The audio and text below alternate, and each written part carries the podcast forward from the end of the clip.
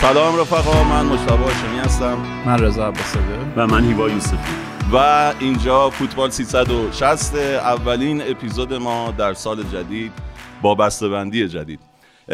شاید کمی دیر باشه برای اینکه عیدو بهتون تبریک بگم ولی به هر حال وظیفمه که تبریک بگم. امیدوارم که سال خوبی داشته باشین. ان که عید بهتون خوش گذشته مثل هیوای ما که خیلی بهش خوش گذشته. اگر عید بهتون خوش گذشته امیدوارم سال جدیدتون هم مثل عید باشه.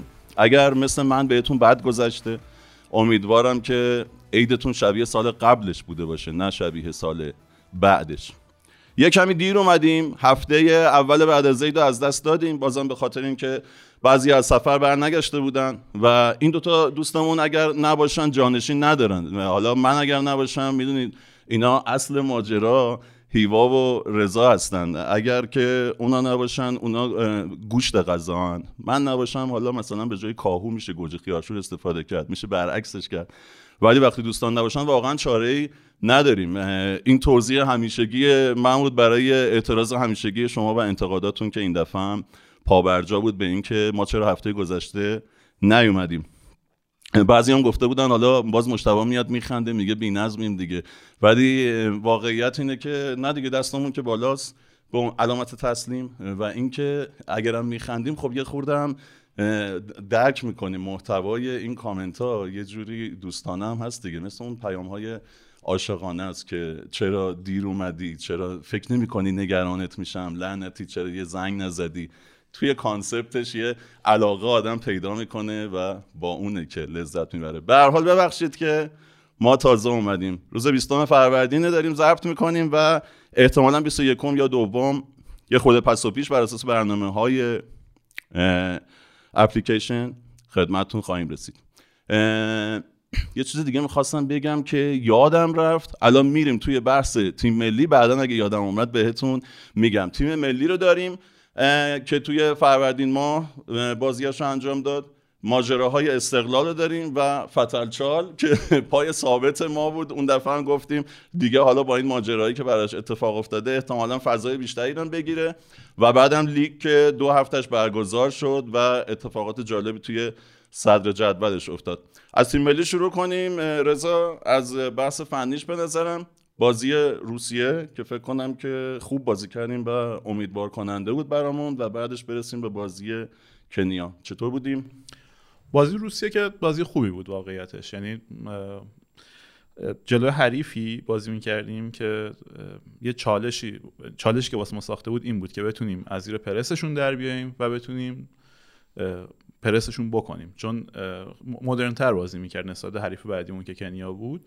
فوتبال یه خورده ویژه‌تری رو بازی می‌کرد. فوتبالی که احتمالا ما شاید مثلا جلو حریف بزرگترمون تو آسیا باش مواجه بشیم.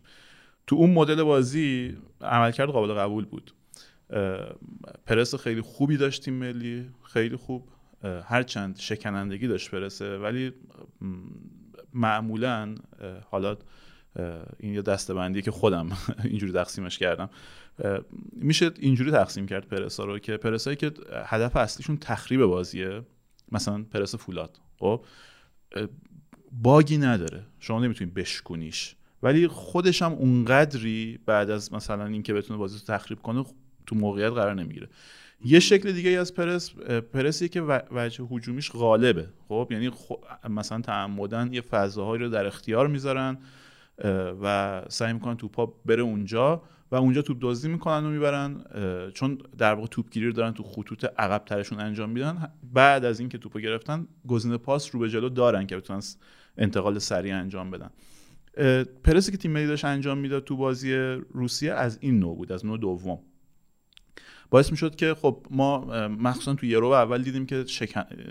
خطوطمون راحت میشکست جلو بازی سازی روسیه. تو یورو اول یه مقدار عملکرد نگران کننده بود. پشت هافک دفاعی ما خیلی راحت بازیکن روسیه داشتن توپ می‌گرفتن. یعنی مثلا مهاجمشون یه رو به عقب میومد پشت نورافکن و عزت اللهی توپ می‌گرفت. جایی که مثلا مدافع ما باید فالوشون می‌کردن باید باش میومدن بالا سعی نمی‌کردن تو همون خط خودشون وایسن مدافع نزدیک به اون بازیکن باید میومدن بالا. این کارو نمی‌کردن. یه مقدار عملکرد متناسب با این شکل بازی رو نداشتن مدافع میانیمون. ولی بعد از گذشته یه رو وقتی این ایرادات برطرف شد تو شکل بازی تیم پرس غالب شد و پرس سوب دزدی و خلق موقعیت انجام می‌شد. موقعیت خیلی زیاد 20 خورده شوت زدیم به سمت دروازه روسیه. آمار یعنی واقعا دیگه حرفی واسه گفتن باقی نمی‌ذاره. و جالب این که 49 درصد مالکیت توپ داشتیم اگه خاطرت باشه اون قسمت که راجع فوتبال قلنویی داشتیم صحبت می‌کردیم گفتم آقا فوتبال قلنویی یه تعریف داره و مثلا میشه تو پنج خط تعریف کردیم فوتبالو. اشاره کرده بودم به اینکه قرار نیست زیاد مالک توپ باشه. فوتبالی که تو گلگوهر ما می‌دیدیم یه فوتبال ورتیکال بود یه فوتبال عمودی بود. بعد از اینکه توپو می‌گرفتن با حد اقل تعداد پاس پاس رو به جلو سعی می‌کردن به دروازه نزدیک بشن خلق موقعیت بکنن. این کار تو بازی روسیه کردن. عمل کرده قابل قبول بود. باز با توجه به یه به اول برا من همچنان یک ذره جای نگرانی وجود داره که اگه تیم پرسکوریزی در واقع سطح بالاتری نسبت به روسیه نشون بده این می‌تونه این استایل بازی می‌تونه خیلی خطرناک باشه. یعنی انتخاب این استایل بازی باید خروجی آنالیز خوب باشه باید خوب حریف رو بشناسن و بدونن که اون در واقع فضای این ریسک رو بهتون میده اون حریفه که بتونی این شکلی جلوش بازی کنی. یعنی فکر کنم با این استایل بازی جلوی همه تیم‌های آسیا میشه غالب باشیم و ببریم بجز اون سه چهار تا تیم بزرگ و برای اونا باید اون وقت چه فکری بکنیم؟ خب ببین به شرطی که تیم حریف هم بخواد جلوی ما با توپ بازی کنه. مثلا کنیا نمی‌خواست بازی کنه. وقتی نمی‌خواد با توپ بازی کنه پرس معنی نداره. می‌زنه زیرش میندازه پشت بازی کنه. هر چقدر تو بخوای بالا مستقر بشی پر ریسک تر اتفاقا جلو حریفایی که بخوان این کارو بکنن خب؟ باید ببینیم تو آسیا تیمی هست که پرس گریزیش. یعنی توانایی که بتونه از زیر پرس بیرون بیاد بهتر از روسیه ای که ما تو تهران دیدیم باشه یا نه. اگه باشه اون بازی واسه ما ریسکی میشه. چون وقتی پرس می‌کنی دیگه یه ترک یه ترک باقی نمیمونه. یه ترک خیلی راحت به یه شکاف یعنی همون فارسی سخت. یه ترک باعث میشه جر باز میشه. آره. خب. از یه جایی که بشکنه تیم اگه تیم هماهنگی باشه می‌تونه همون شکستن اول رو به موقعیت تبدیل کنه. من حالا با... میگم باید دقیق بررسی کرد تیمای دیگه آسیا رو ببینیم تو این فاز از بازی چطور مثلا ژاپن که تیم خیلی خوبیه تیمی که بیشتر تو انتقال خوبه. یعنی خب واسه خودش تعریف کرده که من مثلا میدون اصلیم میدون جهانیه و از زاویه تیم ضعیف به تورنمنت نگاه می‌کنم و معمولا تیماش اینطوری توسعه میده. باید ببینیم که کلا تو آسیا تیمی هست که حریف پرسی که ما تو بازی با روسیه دیدیم بشه یا نه. اوکی می‌خوام برم سراغ کنیا ولی قبلش قبل بعد از همون بازی روسیه اولین نشست مطبوعاتی بعد از اولین بازیش جنجالی شد آقای قلنویی. جنجالی که حالا نه که بگیم ولی یه اتفاقاتی افتاد که می‌تونست شکل بهتری داشته باشه به نظر. راستش برای خود منم که خب خیلی نگاه مثبتی نداشتم به این تغییر تحولات تیم ملی. حتی برای خود منم یه ذره غافلگیر کننده بود. من فکر می‌کردم که امیر قلنوی حداقل مثلا بازی اول کنترل می‌کنه خودش رو سعی می‌کنه که یه چهره بهتری از خودش نشون بده. چه صحبتی با مخالفینتون دارید که با شما توی این راه همراه بشن؟ نظرتون رو دارم. مخالفین؟ خود من یکیش. مبارک چی بگم؟ می‌خوام بدونم که توی این مسیر به شما حالا دلیل مخالفت چیه؟ خیلی چیزا از جام خب بگی. بردن گرفته تا حالا بهتر نیست در مورد بازی ایران روسیه شروع یعنی هر کی جام ببره نه حالا یعنی شما این. هزار خورده امتیاز رو تو این چند ساله شما می‌تونید تا هزار بشماری؟ بله. بشمار تا هزار می- حالا بشمار تا سوال بعدی رو من جواب سال. ناامید کننده بود به نظرم. اتفاقایی که افتاد مدل کلکلی که اونجا رو انداخت صحبتی که می‌تونست راحت بگذره. حالا یه نفر اومده یه انتقادی کرده یه س- اصلا می‌تونست خودش آماده کنه یه جواب خوب بهش بده. به نظرم خیلی بد برخورد کرد خیلی بد جواب داد به اون چیز که بلدی تا هزار بشماری فلان. از این آره. کلکلای بچگانه. بعد جالب این که من داشتم با رضا صحبت می‌کردم تو عید. اولا که تو وقتی میری تو اون کنفرانس باید توقع داشته باشه که یک نفرم اومده باشه برای مخالفت. چون حالا بعضی از اون دوستای صمیمیتن همشون که نیستن. و اینکه مخالفت اولین سوالی که قرار بکنه همینه. یعنی. احتمالا اولین انتقادی که قرار بشه ما اینجا دربارش بحث می‌کردیم من به رضا گفتم گزاره مخالفانش اینه که درصد جام نگرفته. اولین گزارهشون اینه. و تو می‌دونی اولین سوالی که قرار باش برای همین میگم مثلا اینه. انگار آماده نبود. یعنی اصلا چیز آره و تو برای یه پاسخ آماده- مناسب انگار آماده نشدی. خیلی بد بود اون شروع و بعد به نظرم این ممکنه ادامه پیدا کنه این رابطه بدی که می‌دونی یه, یه ذهنیت بدی داره انگار نسبت به رسانه ها از سالها قبل. هی هم یادآوریش می‌کنه نمی‌خواد ازش بگذره.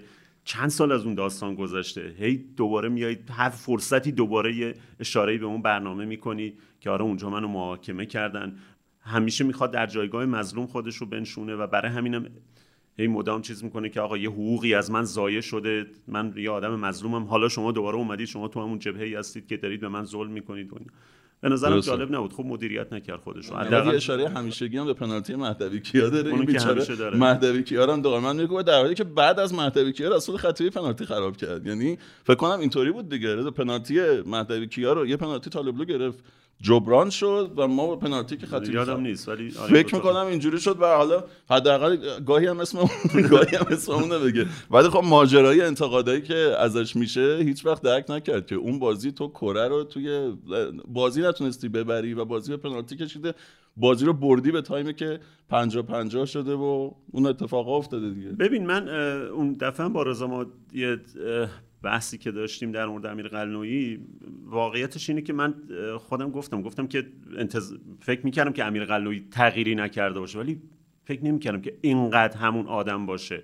یعنی در همه این سالا معمولا امیر قلنویی چون مثلا این چند سال اخیر گلگوهر بوده زوبان بوده جایی بوده که خیلی رسانه روش در واقع زوم نبوده شاید خیلی چالش اینجوری نداشته. اولین باری که چالش براش ایجاد میشه مثلا دوباره برمیگره تیم ملی و اولین کنفرانسش جنجالی میشه. می‌دونی؟ یعنی می‌خوام بگم حتی معلومه که تو این مدت واقعا کار نکرده رو خودش که بتونه مدیریت کنه این داستان و سر یه اتفاق اتفاق خیلی خیلی معمولی که آقا ده سال جام نگرفتی. برای همین من من خودم ناامید شدم ازش و بعد فکر می‌کنم که چیزایی که بعد شنیدم به نظر میاد که اصلا هیچ تغییری نکرده مطلقا. آدمایی که تو این مدت زارن دوباره میرن دور و برش دوباره ملاقات می‌کنن باش کسایی که مثلا آدم بیرون از فوتبال میگم. آها اون گنده داتا گنده داتا. آره یعنی می‌خوام بگم بابا دیگه تو بالاخره بگذر دیگه از اون دو از اون دو. اصلا نیاز نداری به اون چیزا. تو الان امیر قلنویی هستی پر افتخارترین مربی تاریخ لیگی. دوباره مربی تیم ملی شدی با هر داستانی هر جوری. از بالاخره الان دیگه همه پذیرفتنت به عنوان مربی تیم ملی. یعنی چیزی نشون بده خودت که یه تغییری کردی دیگه. اون چیزی که من اون دفعه به رضا گفتم گفتم من نمی‌بینم. و رضا گفت اگر این کارو نکنه چیزی گفتی؟ گفتی اگه این تغییر رو نشون نده منم. من نظرم هیچ تغ... از انتخاب کادر فنیش نشون داد که تغییری نکرده. از رفتاری که با رحمان کرد نشون داد که تغییری نکرده. یعنی تو مربی انتخاب می‌کنی دستیار انتخاب می‌کنی بعد به یه دلیل غیر فوتبالی این آدمو می‌ذارن کنار یک کلمه دفاع نمی‌کنی ازش. درسته. یعنی حداقل بیا یه توی کنفرانسی بگو آقا اسخای کن از رحمان اتفاقی که افتاده. اگه نمی‌خوایم دفاع کنی به اون آدما حمله کنی بگی آقا برای چی منو محروم کردید از این دستیارم؟ حداقل از رحمان اسخای کن بگو آقا این اتفاق خوبی نبود. من خودم ناراحتم بابت این اتفاق. ازت می‌پرسن رد میشی ازش. و اینجاست که من فکر می‌کنم اون ب- چیزی که بحثی که بود در موردش که اون سکوتش به خاطر این نیم- نیمکت بوده خیلی به نظرم بیرا نبوده. درسته. ضمن اینکه اگه مشکل رحمان این بود که یک زمانی یه حرفی زده که خود امیر قلعه‌نویی هم یک زمانی یه حرفی زده دیگه و این یه خورده تناقض داره. بذار بازی کنیا اولا بگو روسیه اونقدر حریف قوی بود که ما به این شکل بازی جلوش یه خورده اتکا کنیم و بگیم جلوی تیم نمی‌دونم. یعنی چی می‌دونیم از روسیه؟ همین بازی که تو همین 90 دقیقه که دیدی. ببین آخه عملکرد تو همیشه یه جورایی متاثر از عملکرد حریفته دیگه. خب یعنی تو اصلا می‌خوای سوال بپرسی که به همینجا برسی. ولی وقتی دیتا من همین یه بازیه من کجا بدونم که این چقدرش به خاطر خ- کیفیت خود روسیه بوده چقدرش به. خاطر عملکرد خوب تیم ما بوده. در مجموع من به شکل بازی تیم خودمون نگاه می‌کنم. مثلا میگم روسیه هم نه یه تیم دیگه ای خب؟ قرار بود ما جلوش با این چالش رو- روبرو بشیم و از پس این چالش بر اومدیم تو بازی با روسیه. یعنی شکل بازی ما شکل بازی درستی بود. آره.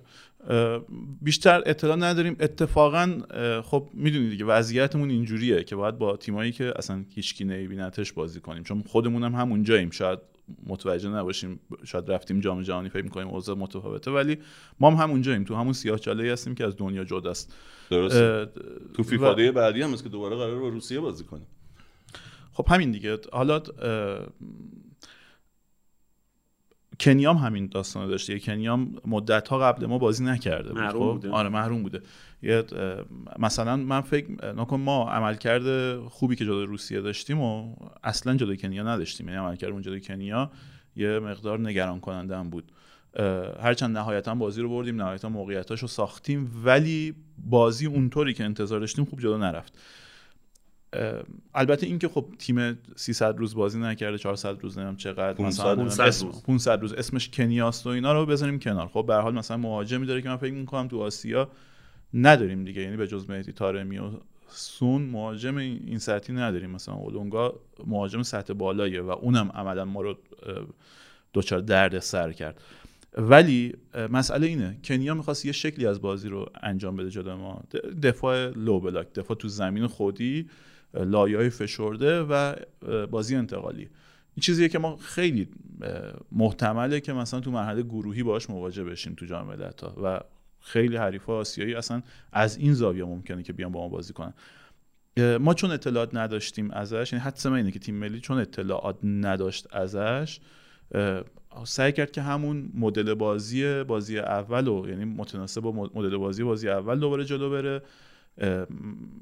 گرای من یعنی در واقع اون نکته که باعث میشه اینجوری فکر کنم حضور صادق محرمی تو ترکیب بود. خب رامین تو بازی اول تو شکوندن پرس روسیه خیلی موفق عمل نکرد.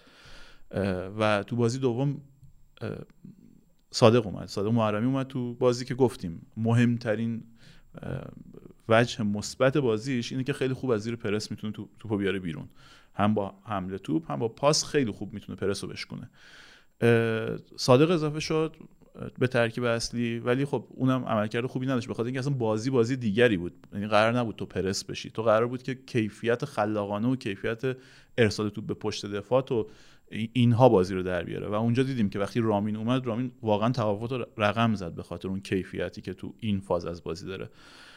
انتخاب صادق یعنی منو به این نکته میرسونه که احتمالا تیم ملی انتظار داشت که با دوباره با پرس مواجه شه با چیزی که خورده رایج شده دیگه تو فوتبال دنیا.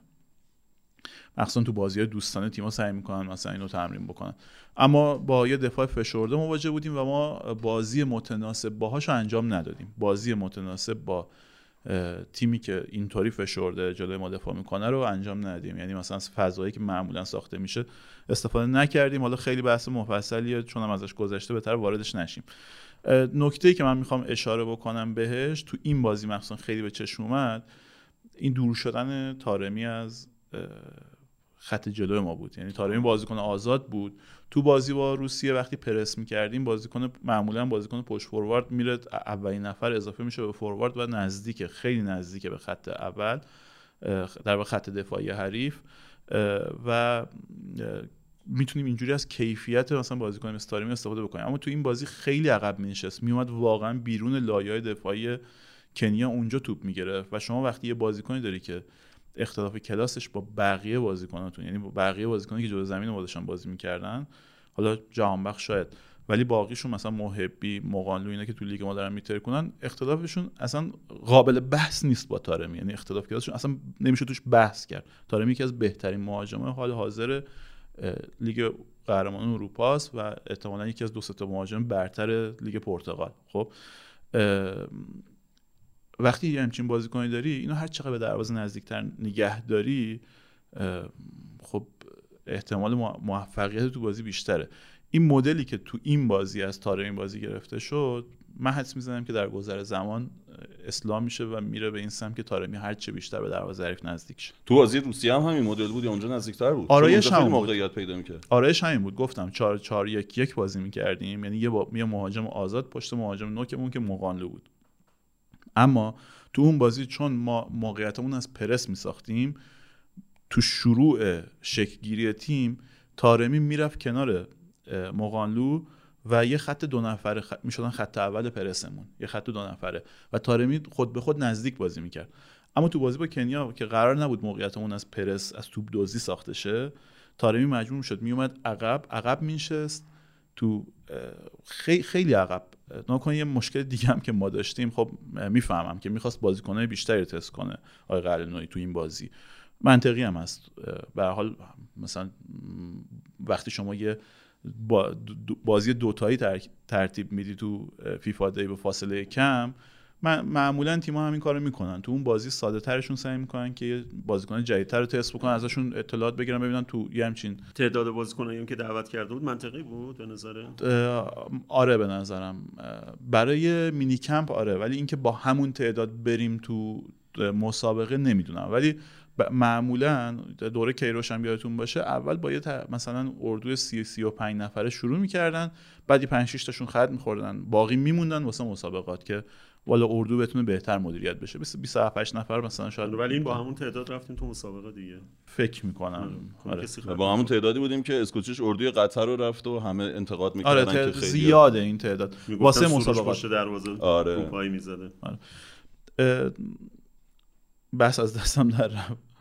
آره بحث عقب بازی کردن تارمی بود و بعد اضافه آها. شدنش به اونجا. آها. مشکل این بود که تو ارنج درباره خط حمله حرف می‌زنیم اینم در نظر بگیریم که وقتی سردار آزمون بیاد ماجراها احتمالاً یه شکل دیگه میشه دیگه. ببین مثلا ما تو بازی با ولز و آمریکا هم یعنی تو 20 25 دقیقه اول بازی با آمریکا هم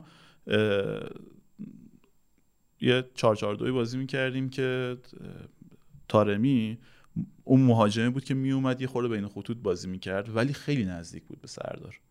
ببین تارمی بازیکنی با کیفیت تارمی با اون زهری که تارمی داره هر چقدر به هدف نزدیکتر باشه بهتره دیگه قاعدتا.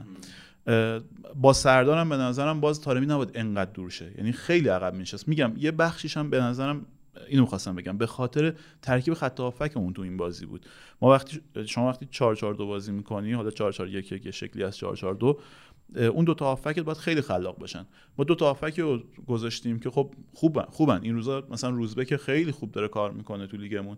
ولی مثلا برگردیم شش ماه قبل برگردیم یه سال قبل دوتاشون تو تیمشون نیمکت مینشستن محمد کریمی هم روزبه تو لیگ خودمون. خب این ترکیب بعیده که مثلا اون توانایی خلاقانه رو مثلا داشته باشه که بتونه اون خط جلو مثلا تیمو تغذیه بکنه. طبیعیه که تو این وضعیت بازیکن آزاد خیلی بیاد عقب بشینه و مثلا کامل از لایه دفاعی کنیا دور شه بیاد عقب توپ بگیره و عملا از جریان بازی خارج شه. درست البته به نوعی بازی با کنیان نیمه عقب زمین همه تقریبا ذخیره ها بودن که اومده بودن تست بشن دیگه به یه شکلی. از دروازه‌بان گرفته تا خط دفاعی و اینا خیلی حالا نمیشه روشون. درباره مقانلو می‌خواستم بپرسم. با چشم غیر مسلح ما اینجوری به نظر اومد که آز... آزمایش مقانلو جواب نداد ولی محمد محبی اومد و میخش و کوبید تو تیم ملی دوره جدید. با چشم مسلح چه شکلی بود؟ اینو تایید می‌کنه یا نه؟ به محبی به محبی که اصلا خیلی محتمل تو ترکیب حتی باقی بمونه. خب حتی به احتمالا رقیبش میشه الله یار اگه از اردو بعدی بیاد اضافه بشه. چه دعوتش نکرده بود اصلا نمی‌دونم. شاید نمی‌دونست خوب شده. نمی‌دونم. ولی خب احتمالا علایار اضافه میشه قاعدتا ولی علایار به خب بازیکنی که داره تو سطح بالاتری بازی می‌کنه یعنی از دور بدون در نظر گرفتن ایده مربی و بدون در نظر گرفتن شرایط اردویی خب علایار بازیکن خیلی با کیفیت تریه دیگه و احتمال اینکه مثلا بتونه محبی رو علیرغم واقعا عملکرد خوبش تو هر دوتا بازی نیمکت نشین کنه هست. مقانلو فکر می‌کنم تو اردوها باقی میمونه و به خاطر حالا در واقع اون توانایی ویژه‌ای که داره یعنی کمتر مهاجمی ما داریم که اینقدر مثلا مهاجم درگیری باشه اون جلوی زمین و کیفیت خوبی هم داشته باشه. به نظرم به این دلایل تو اردو باقی میمونه و خب این تیپ مهاجم اساسا مهاجم مطلوب خود آقای قلنوی هم هست. ولی فکر نمی کنم که تو ترکیب یعنی تو بلند مدت بعید می‌دونم تو ترکیب با این دوتا بازی که دیدیم. آها. یه نفر دیگه هم که توی فیکس بود تقریبا و خارج شد اصلا توی دوتا بازی هم نبود احمد نوراللهی بود به نظر میاد که احمد نوراللهی مثل این که مسئولیت جزئی داشت آره و اونورم خب تو پایان فصل قراردادش هم تو باشگاهش یه مقدار در واقع وضعیتی داشت که مثلا فکر می‌کنم اینجور که من صحبت کردم باشون ترجیح دادن خیلی ریسک نکنن. آره و حالا تو باز اردوهای بعدی ازش استفاده بکنن. آره. درباره اللهیار هم به- نظر میاد که قلنویی و اطرافیانش خیلی علاقه بهش ندارن. چون بنظرم یادشون رفته بود. واقعا من احساسم بود که اصلا یادشون رفته که اینم هست. چون یه نکته جالب دیگه درباره اللهیار اینه که توی این بازی آخر تیمش گل زده تو مساوی 4 4 4-4 مثل که بله. ولی توی رسانه های ما رسانه که خیلی علاقه به قلنویی دارن نوشتن که آره بازیکن مازاد هال سیتی نمیخوادش و احتمالا بره و از این خبرای این شکلی. حالا این بازی این دوتا بازی حالا بیشتر بازی روسیه نکته دیگه ای هم داشت اون اشاره که رضا کرد در مورد گفتش که ما خودمون تو همون سیاه چاله ایم که روسیه اینا اصلا من میگم حتی ما تو اونم نیستیم. یعنی وقتی اون بازیکنشون اومد بنده خدا بعدش گفت آقا ما یه جایی رفتیم اینترنت نداشت نمی‌دونم می‌خواستیم استفاده کنیم. تو اتاق نمی‌تونستیم وای فای نداشت. باید میومدیم تو لابی میشستیم. توهینی هم نکرد. نه به مردم توهین کرد. گفت آقا اینجا امکانات اینجوری بوده دیگه. و بعد اون واکنش واقعا شرماور علی منصوریان. اون ادبیات اون مدل صحبت کردن نمی‌دونم توهین کردن به آقا بیخیال دیگه می‌خوای خودتو مثلا شیرین کنی برای چهار تا مدیر. این چه حرف این چه مدل حرف زدنیه؟ توهین می‌کنی به یارو فوش میدی بهش که آره این اومده تو کجایی نمی کشورت کجاست فلان. اولا فکر کنم علی منصوریان توجی نبود که اون کشوره که داره فوش میده دوستان خیلی حال نمی‌کنن با اون فوشایی که تو میدی. باید یه جای دیگه فوش بدی. فکر کنم توجی نبودش. داشت به کشور بازیکن روسیه داشت فوش می‌داد. ولی خیلی ادبیات زشتی بود. البته واقعا. چند نفرم انتقاد کردن ازش و به درستی هم بود واکنشی آره در که مثل که بجز اون بازیکن یکی دو نفر دیگه هم بعدا اون آره. حرفا رو زدن. از روسا حرف یک نفر نبود. یعنی مجبور می‌شد بگه جمعی بد و بیرا بگه. یه نکته خیلی اذیتم می‌کرد یه بازیکنی که تو روسیه بود فکر کنم دیوونه بود. این بازیکن فکر کنم یا بهش از بیرون گفته بودم میری داخل ایران چیزی بگو یا یه مقدار خلوز بود پسره. زندگی ما رو مقایسه کرد با ازبکستان و چیزی که من پرسیدم فقط از هتل اسپیناس رفتن تا آزادی از آزادی هم سوار هواپیما شدن رفتن فرودگاه امامون رفتن. این مردی که من نمی‌دونم چجوری تونست تشخیص بده ما تو ایران چجوری زندگی می‌کنیم. و اینکه میاد تو تلویزیون میگه من شرایط ایران از ازبکستان کمتر دیدم و اینجا اینترنت آنتن نمی‌داد اونجا اینترنت آنتن نمی‌داد.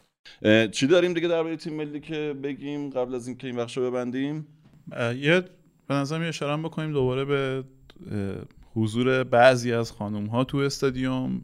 آره دو هزار نفر مثل که اومدن درست ایوا و بدترین جای استادیوم رو بهشون دادن دورترین نقطه و یه عکسایی هم اومد که کنار مثلا اون ضایعات ساختمانی اون اتفاقایی که داره توی ورزشگاه آزادی میفته که خیلی شکل شمالی قشنگی هم نداشت. ببین وقتی که در واقع زنایی که میرن تو استادیوم واقعا تا, تا نمی‌خوام همیشه میگم یه درصدی گلچین بوده دستچین بوده معمولا اینجوری بوده. یادم نمیاد یه بار بگیم آقا کاملا رفتن بلیت خریدن هیچ در واقع دخل ایران تصرف- کامبوج ایران کامبوج تا حدود زیادی ولی خب به هر حال اونم کنترل کردن ایران یه کامبوج درصدی بخش زیادی از نه، تم- نه. یه بخشی از تم... بخش زیادی نه یه بخشی از تماشاگرای اون بازی الان تو زندانن. نه نه می‌خوام بله. بگم که.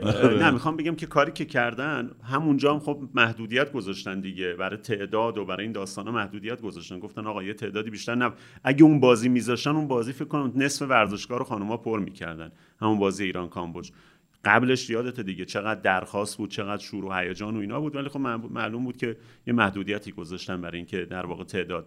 می‌خوام بگم که ولی این بازی های اینجوری که معلوم نیست کجا میارید اینا رو حتی تو زمین خود بازیکن ها متوجه میشن. یعنی من مثلا فکر می‌کنم خود بازیکن ها می‌فهمن که آقا این اینقدر جای خوشحالی و شادی و اینا نداره. معمولا یه ارتباطی می‌گیرن باشون واکنش نشون میدن شادی گل می‌گیرن سمتشون اینا. این بازی من خیلی این بازی ها ندیدم. به نظرم کنعانی فقط بود. حالا کنعانی آخه دیگه یه ذره داستانش فرق می‌کنه.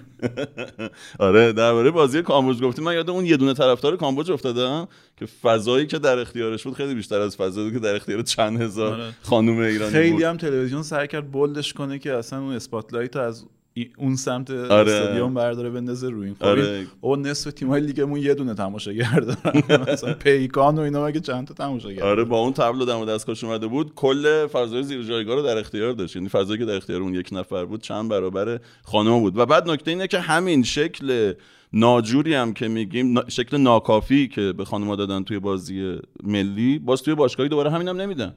یعنی دوباره میگن زیرساخت خراب میشه. این زیرساخت یه چیزیه که در طول یه هفته درست میشه هفته بعد خراب میشه و میره و میاد. حرف زدن دربارش هم فوق تکراریه. همینجا بگم که در این باره گفتگوی عادل فردوسی پور با جهانبخش رو اگر ندیدین نمی‌دونم قبل از ما میاد یا بعد از ما. ببینید جهانبخش هم در این باره حرف زده و انتقاد داره و درباره همه اون چیزایی که شاید منتظر بودیم که حرف بزنه. به نظرم من خودم دیشب داشتم می‌دیدم این گفتگو رو. به نظرم خیلی چیز خوبی آب در اومده. حالا تعریف از تیم خودمون نخوام بکنم ولی نکته مهمش اینه که تمام سوالهایی که در ذهنمون بود درباره ماجراهای جام جهانی فوتوشوت ها اون عکسای عجیب و غریب سرود خوندن و نخوندن بازیکن‌ها درباره همه اینا که در طول این مدت من نشده بودم هیچ کدوم دیگه از بازیکن‌های تیم ملی هیچ رسانه‌ای باهاشون این سوالا رو مطرح کنه. اینا همه اتفاق افتاده و فکر کنم که اتفاق خوبیه. چیزیه که دغدغه ذهنی همه هوادارهای فوتبال بود. اونایی که تو اون مقطع با تیم ملی بودن اونایی که با تیم ملی نبودن. درباره همه اینا درباره جبر جغرافیایی صحبت شده. من خودم خواهر دارم خودم مادر دارم بالاخره فامیل دارم. و می‌بینم تو اجتماع که چق- چقدر سختی های مختلف رو دارن تحمل می‌کنن. حضور مادر و خواهر من تو استادیوم یه چیزیه که براشون تقریبا به حالت آرزو در اومده. این مسابقه نکته من با خود عادلم بعدش صحبت کردم یه نکته ای داشت به نظرم من. قبل از اونم صحبت صحبت که می‌شد گفتم که اون اتفاقی که برای تیم ملی افتاد تو جام جهانی بخشیش به نظرم به خاطر بد مدیریت کردن رسانه‌ای تیم بود. یعنی تیم بد مدیریت. ما می‌دونستیم مثلا بازیکنهای تیم ملی واقعا اینجوری نیست که بگیم هیچ بی تفاوت نسبت به اتفاقی که تو داره تو کشور میفته. خب اینا کم و بیش یه جایی نشون داده بودن استوری گذاشته بودن نمی‌دونم شادی گل نکرده بودن. بعد اونجا که میره به بدترین شکل ممکن مدیریت میشن از نظر رسانه‌ای. خب من انتظار داشتم که اشاره بشه به این که بابا مثلا اون داستان فوتوشوتا بالاخره یه کسی باید مسئولیت اونو بپذیره. بازیکن مسئول اون نبوده. یه کسی مسئول اون داستانه که اینا رو ببره اونجا. اون اون اون, اون تیم اون آدم اون گروه اون شخصی که مسئول اینه که چه چهره ای از این تیم تو رسانه ها بیاد.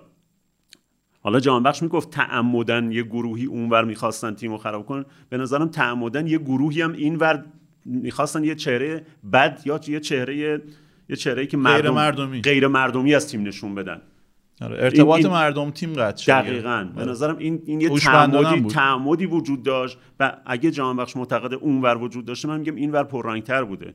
چون در نهایت اینا رو رفتار بچه ها تاثیر میذاشتن. اینا اینا بودن که می‌تونستن مثلا به جهانبخش تو کنفرانس خبری بگن آقا داری صحبت می‌کنی در مورد این مسائل نگو که ما به اینجا برای فوتبال اومدیم. می‌تونی بگی آقا اونجا تو کشور اتفاقایی افتاده که ما ناراحتیم بابتش.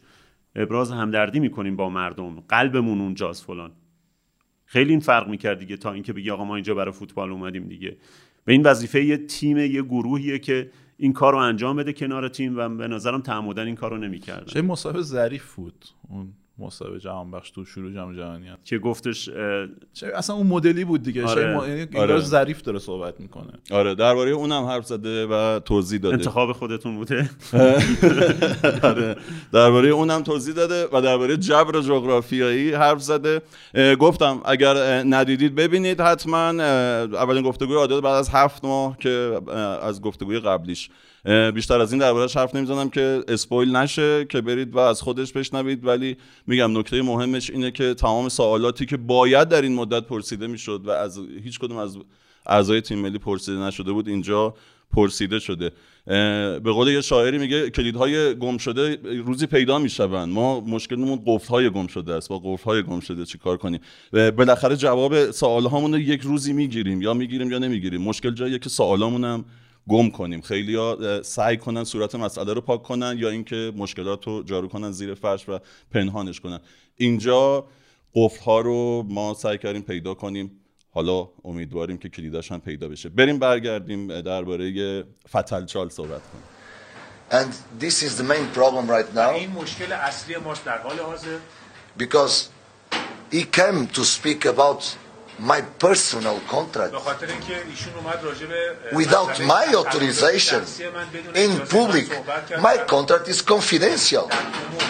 قرارداد من یک موضوع محرمانه است I can't speak about the contract of without his permission. من نمی‌تونم راجع به قراردادم بدون اجازه What ایشون pay me, صحبت don't pay me. کنم. What اینکه this is پرداخت- unbelievable. پرداخت نشده، این And the کار pro- نکرده. again, I said the problem is not we paid. The problem is what he must pay. مشکلم این نیست که اون چیزی که پرداخت کرده مشکل اون چیزی که باید پرداخت Now I had I must receive five salaries now. الان باید 5 تا حقوق ماهانه And bonus, I need to receive three times more that he pay me until now. With the game today, more. و تا الان هم باید پاداش سه برابر بیشتر از اونی که پرداخت So the شده. problem شده. is الان here. هم بیشتر بعد این بازی Instead, you bring peace to the team and solutions. You start shooting for everybody. My players need to rest at midnight, 11 o'clock. I don't know. I don't know that program. If I know that program, I will go in in this program also, and I will explain the situation. I only know the situation after, the day before. But this is something that if we have problems, we must resolve in family inside. اگه یه چیزی هست که باید حل بشه باید در داخل خانواده حل We can't expose this in public. ما نمی‌تونیم اینو به عموم بیاریم نمی‌تونیم در عموم راجبش صحبت کنیم. خیلی خب بحث باشگاه استقلال و مشکلات عدیده ای که باهاش گرفتاره. با صدای آقای ساپینتو وارد ماجرا شدیم. انتقادات شدیدش از فتولا زاده و ماجراهای شلیک و ماجرای اینکه شما نمی‌تونی پول کسی رو ندی ولی دربارش اینطوری صحبت کنی. مختص به آقای ساپینتو هم نبود. تقریبا همه بازیکنهای استقلال توی mixed zone و توی هر جایی که فرصت پیدا کردن علیه مدیریت حرف زدن. من به یاد نمیارم واقعا تو این سالا تو هیچ باشگاهی اینجور حمله همه جانبه یک تیم به مدیرعامل اون باشگاه رو. یه جوری اصلا به نظرم فتح‌الله باعث اتحاد توی تیمش شده. اگه شرایط خوب استقلال تو این روزا می‌بینیم و شرایط روحیش که خیلی بالاست. به نظرم به خاطر اینکه همشون یه دشمن مشترک پیدا کردن و این خیلی متحدشون کرده با هم. انتقادا بسیار شدیده. هیچ جای دفاعی هم تقریبا باقی نگذاشته. البته که به نظرم در تمام این سالها هر کی می‌خواست از فتولا زاده دفاع کنه راهو به خطا رفته بود. هیوا؟ ببین تو میگی که من یادم نمیاد یه, یه گروهی اینقدر حمله کرده باشن به یه مدیر عامل. یادت میاد کسی با وجود این همه حمله مقاومت کنه و بمونه؟ و بمونه. و اصلا آره. هیچ هیچ تأثیری نذاره؟ هیچ اتفاقی نیفته؟ تو فوتبال یا بیرون؟ کلا. تو, بیرونم که آره. آره تو بیرونم که آره. آره راست میگی. نه تو فوتبال واقعا نبوده. حداقل چون فوتبال ما تصور اینه که خیلی با افکار عمومی و با برایند نظرات مردم خیلی در واقع ارتباط داره و معمولا باید تاثیر بذاره. اگرچه خب تو این سالها ما دیدیم که واقعا خیلی تاثیرش کم شده. مثلا من همیشه یکی از حالا شاید سیاچاله باشه یکی از داستانم اینه که آقا نسبت انتخابات فدراسیون فوتبال با افکار عمومی چیه؟ این این آدما کجای مثلا نظرات مردمن چقدر چقدر ارتباط دارن؟ انتخاب این آدما واقعا برایند نظر مردمه و مدیرای پرسپولیس استقلال. واقعا انتخابشون برایند چیزیه که مردم دنبالشن. اگرچه در مورد آقای فتولا زاده اینو بگم آقای فتولا زاده در عین حالی که واقعا گیر انداختنش و مثلا یه گوشه رینگ بردنش و به چالش کشیدنش کار ساده در تمام این سالهای خوب تونسته و چهره خودش رو مدیریت کنه. این آدم بیش از هر آدم دیگه ای از بد به تأسیس باشگاه تاج مدیر بوده تو این باشگاه. ولی همیشه یه جوری صحبت کرده که آقا اگه سه سال به من فرصت بدین باشگاه رو درست می‌کنم. شما بارها اینو ازش شنیدید دیگه. اگه نمی‌دونم سه سال دیگه. و همیشه هوادار ته ذهنش این بود که آقا فتولا زاده بیاد اینو درست کنه دیگه. اما ش- چیزی که خودش گفت بود که خیلی دوست داره اون شعاره نمی‌دونم چی آش فتل به مولا و اینا. یه چیزی میگه. مدیر محبوب ما دوست داریم. به مولا فلان. خب این خب معلومه که این چیزی بود که خودش از طریق لیدرها اینا برده رو سکوها ولی بارها تکرار شده. و اینو خوب تونسته مدیریت کنه. منتها وقتی یه جایی واقعا بشینی باش صحبت کنی می‌فهمی که بابا اصلا بی خیال فتولا زاده واقعا هیچی از ابتدایی ترین چیزای فوتبال مدیریت و اینا واقعا رعایت نکرده تو همه این سالا. ببین یه موردی که من برام جالبه البته در فقط در مورد مختص فتولا زاده نیست می‌تونه در مورد آقای آبدینی می‌تونه در مورد بقیه باشگاه باشه. آقای فتولا زاده خیلی از اسنادی که مال دوره مدیریتش الان وجود نداره. مثلا میگم مهمترینی که مهمترین بخش دوره های مدیریت باشگاه استقلال دوره ای بوده که چند تا بازیکنش ترانسفر میشن فوتبال اروپا. آلمان اتریش موسوی میره داریوش یزدانی میره. اصلا کسی می‌دونه که چقدر اونا درآمد داشته برای باشگاه. اون درآمدها کجا رفته؟ حساب کتابی وجود داره جایی ثبت شده شما الان بری مراجعه کنی اصلا همچین چیزی نیستش. من خودم یه مصاحبه جالب داشتیم باهاش فکر کنم نزد 7 8 سال پیش بود که تیکاشو 360 گذاشت. وسط مسابقه یه چیزی که تو تیکا نبود. یه چیز جالبی که برای من خیلی برای من جالب بود این که داشتیم صحبت می‌کردیم در مورد سند مثلا اینکه از سندهای مهم باشگاه یه زمین زمین تلو مدعی بود که یه زمین خیلی بزرگی می‌گفت اینو من برای باشگاه گرفتم جز از. بعد بهش گفتیم کجاست؟ گفت اینجا سندش. هی گشت و اینا حالا اینکه پیدا کریانه بعد گفتم که خب دست شما چیکار می‌کنه؟ مگه این نباید باشگاه باشه؟ گفت هر وقت لازم باشه میدم به باشگاه. خیلی از اسناد باش خیلی از کاپا خیلی از اتفاقات باشگاه همچنان دفتر آقای فتولا زاده است. و اون داستان معروفی است که میگن یه سری از این کاپا استقلال توی اه، سونای تو زعفرانیه که واقعا بوده ظاهرا. که آقای فتولا زاده ظاهرا از همونجا میاد مدیر عامل باشگاه استقلال میشه از اون گروهی که تو اون سونای زعفرانی اونجا آقای ایروانی بوده یه دوست یه سری آقای آقا محمدی بوده آدمای سیاسی و بعد از بعد یه داستانایی میان تصمیم می‌گیرن که بیان باشگاه استقلال رو دست بذارن روش و اون آدما میان. فتحالله زاده انتخاب اون آدما بوده و حتی میگن یه سری کاپا و افتخارات باشگاه هم همونجا بوده. می‌خوام بگم و نکته که برای من جالبه اینه که در تمام این سالها هیچ حتی نیومده یه گوشه یه, یه چراغی بندازه که آقا اینجا چه اتفاقی داره میفته. در حالی که ما همه این سالها یه چیزی داشتیم به اسم زی حسابی حسابرسی هر سالم مثبت بوده. یعنی هر سال اینا می اومدن وزارت ورزش زی حسابی داره. و یه جمله معروف دارن که آقا مو رو از ماست می‌کشن. اینا مو رو از ماست می‌کشن.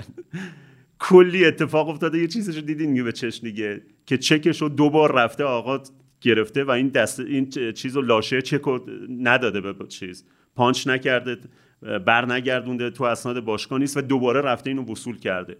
بارها اتفاق اینجوری افتاده و فقط هم بازم میگم فقط استقلال نیست. حالا الان استقلال به خاطر ماجرای استراماچونی یه دفعه بولد شده همه براشون جالبه که آقا این پولا کجا رفته؟ ولی در چهل ساله در دههای اخیر دههای اخیر اگه بری نگاه کنی هر جای این فوتبال این ورزش رو نگاه کنی هم اینجوری بوده.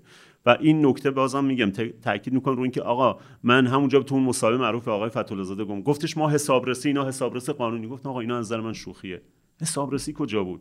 یه بار شده یه, یه حسابرسی بیاد آقا تو این همه تخلفی که تو فوتبال اتفاق میفته این همه سوء مدیریت که اتفاق میفته یه بار یه حسابرسی نیومده بگه آقا این مشکل داره. داستان ویلموتس و حسابرسی که نیومد بگه آقا این 6 7 میلیارد تومان کجا رفته؟ 6 7 میلیون دلار. تهش وقتی که اونور اتفاقی میفته پرونده میره فیفا و اینا تا شما ما می‌فهمیم که آقا اینجا یه سوء مدیریت بزرگ اتفاق افتاده. داستان استراماچونی رو اگر بحث ت... اگر بحث حذف استقلال از لیگ قهرمانان آسیا نبود می‌تونست ده سال دیگه آقای فتحالله زاده مدیریت کنه و همین جوری این, این حسابا همین جوری بره و دوباره از یه جای دیگه پول بیاره بریزه دوباره به این اسم دوباره بره یه جای دیگه هزینه بشه. فقط اونجایی که بیرون از کشور یه حساب کتابی میاد وسط و تو باید بیای تصفیه کنی باید یه اینجا اون وقت معلوم میشه که کی چی کار کرده. وگرنه اون کسایی که به اسم حسابرس و به اسم اعضای هیئت مدیره اعضای مجمع مجمع میاد آقا آخر سال ما آخر سال باید بریم صورتهای مالی ببریم بدیم مجمع. شوخیه. واقعا شوخیه. هیئت مدیره واقعا شوخیه. هیئت مدیره تمام دغدغش در باشگاه استقلال این بوده که بره خودش حواله خودروشو بگیره. همونجوری که هیئت رئیسه فدراسیون تمام دغدغش این بوده که پاداش 20000 دلاریشو بگیره. و آقای ماجدی بیاد بگه حقمونه و نمیگه چه جوری حقته. چون میگه چون ما مصوب کردیم. یعنی چون تو تصویب کردی پس چیز میگه خب بعد تصویب کردی تخلف نیست. ظاهرا قانونی تخلف نیست. ولی تو بیا من توضیح بده چرا حق توه. تو چه کار کردی که 20000 دلار باید پاداش جام جهانی ببری؟ الان آخرین نکته این که در مورد باشگاه استقلال ظاهرا یه چیزی من دیدم تو این کانال تلگرام اینی که حتی پاداش روز به چشمی هم درست گزارش نشده. تو حساب کتاب استقلال. پاداش حضور روز به چشمی تو جام جهانی. ظاهرا نصفش رو گزارش کردن. چیزی که من دیدم. تو مثلا بدن به اون سایت کدال چیه که اونا رو ثبت می‌کنه. مثلا اگه 160 هزار دلار باید پاداش ب... پاداش جام جهانی بگیره 80 هزار دلار. اون 80 هزار دلار دیگهش قرار بوده کجا بره یا کجا رفته رو نمی‌دونیم. عجب. وسط حرفات می‌خواستم اینو بگم که خودت هم اشاره کردی که فکر نکنیم صرفاً مال باشگاه استقلاله و مثلا مدیریت تو بقیه جا حساب کتاب داره یا مثلا باشگاه های دیگه اه، کاغذا رو نمیدارن ببرن خونهشون. پرسپولیس هم مثلا مثلا محمد حسن انصاری فر خیلی مدیریتی زیر سوال بود و از این حساب کتابای همشون دری مشتبه، بری همشون داشت یا مثلا تو پول بچه های لورکوزن رو میگی پول مهدوی کیا بله. هامبورگ هم هیچ وقت معلوم تو. جیب کت کی بود و رفت گم شد. یعنی یه ماجرای این شکلی هست. الان خیلی بلتر شده. یه خود بحث رو ببریم به این سمت که ماجرا با وجود بزرگیش نتیجه خاص و بزرگی نداشت. یعنی فتولازاده بعد از استعفاش برگشت بعد از اینکه گفته شد این پولها رو باید پس بده پس نداد و بعد از اینکه گفته شد تا فلان تاریخ یا فلانی سر کار است یا ایشون هنوز هر دوشون سر کارن. اصلا یعنی چی شد نتیجه این؟ ببین کی باید تصمیم می‌گیره در مورد فتح زاده وزارت ورزش. اون آدم اصلا چه اصلا چجوری خودش اومده چجوری انتخاب شده کی داره نظارت می‌کنه رو خود اون آدم. ببین مثلا مجلس من دیدم یه واکنشی نشون داده بودن گفته بودن وزیر باید بیاد توضیح بده. احتمالا وزیرم میره اونجا یه توضیح میده. اگر قرار باشه اینا من شنیدم چون شنیدم که وز- وزیر ورزش از مدت ها پیش سر اصلا از قبل از اون ماجرا هلیکوپتر بحثش بود که عوضش کنه.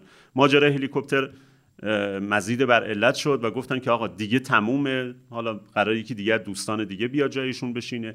اگر بنا باشه که ایشون رو تغییر بدن ممکنه این بشه بهونه خوبی برای تغییرش. ولی به این دلیل عوضش نمی‌کنن. می‌دونی می‌خوام میگم دلیل تغییر مثلا وزیر ورزش این نیست. شما مطمئن باشید وزارت ورزش مثلا مسابقات مثلا چه می‌دونم بازی های آسیایی میشه المپیک میشه یه مد- مدال نمی‌گیریم. شروع می‌کنن اینا به خاطر اینکه مثلا افکار عمومی و بازی بدن اینا آقا کمیته بررسی علل شکست فلان. الان اگه کمیته قرار به تشکیل بشه اینه که آقا این فاجعه با داستان استقلال حذف استقلال. بابا استقلال یکی از دو تا تیم مهم این کشور از لیگ قهرمانان حذف شده. این همه هوادار داره.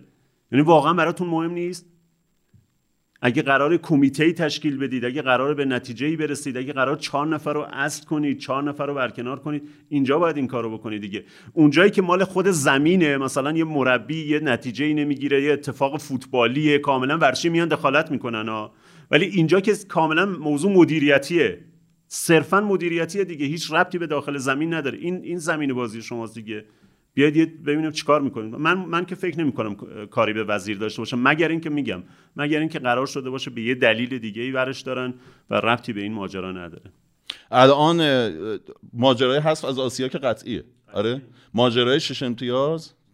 اون ظاهرا زمان دارن تا نمی‌دونم تا کی ولی یه زمانی دارن که اگر پرداخت نکنن که به نظر می‌رسه که خب این آقای قربانزاده میگه آقا منابعشون رو استفاده کردن دیگه.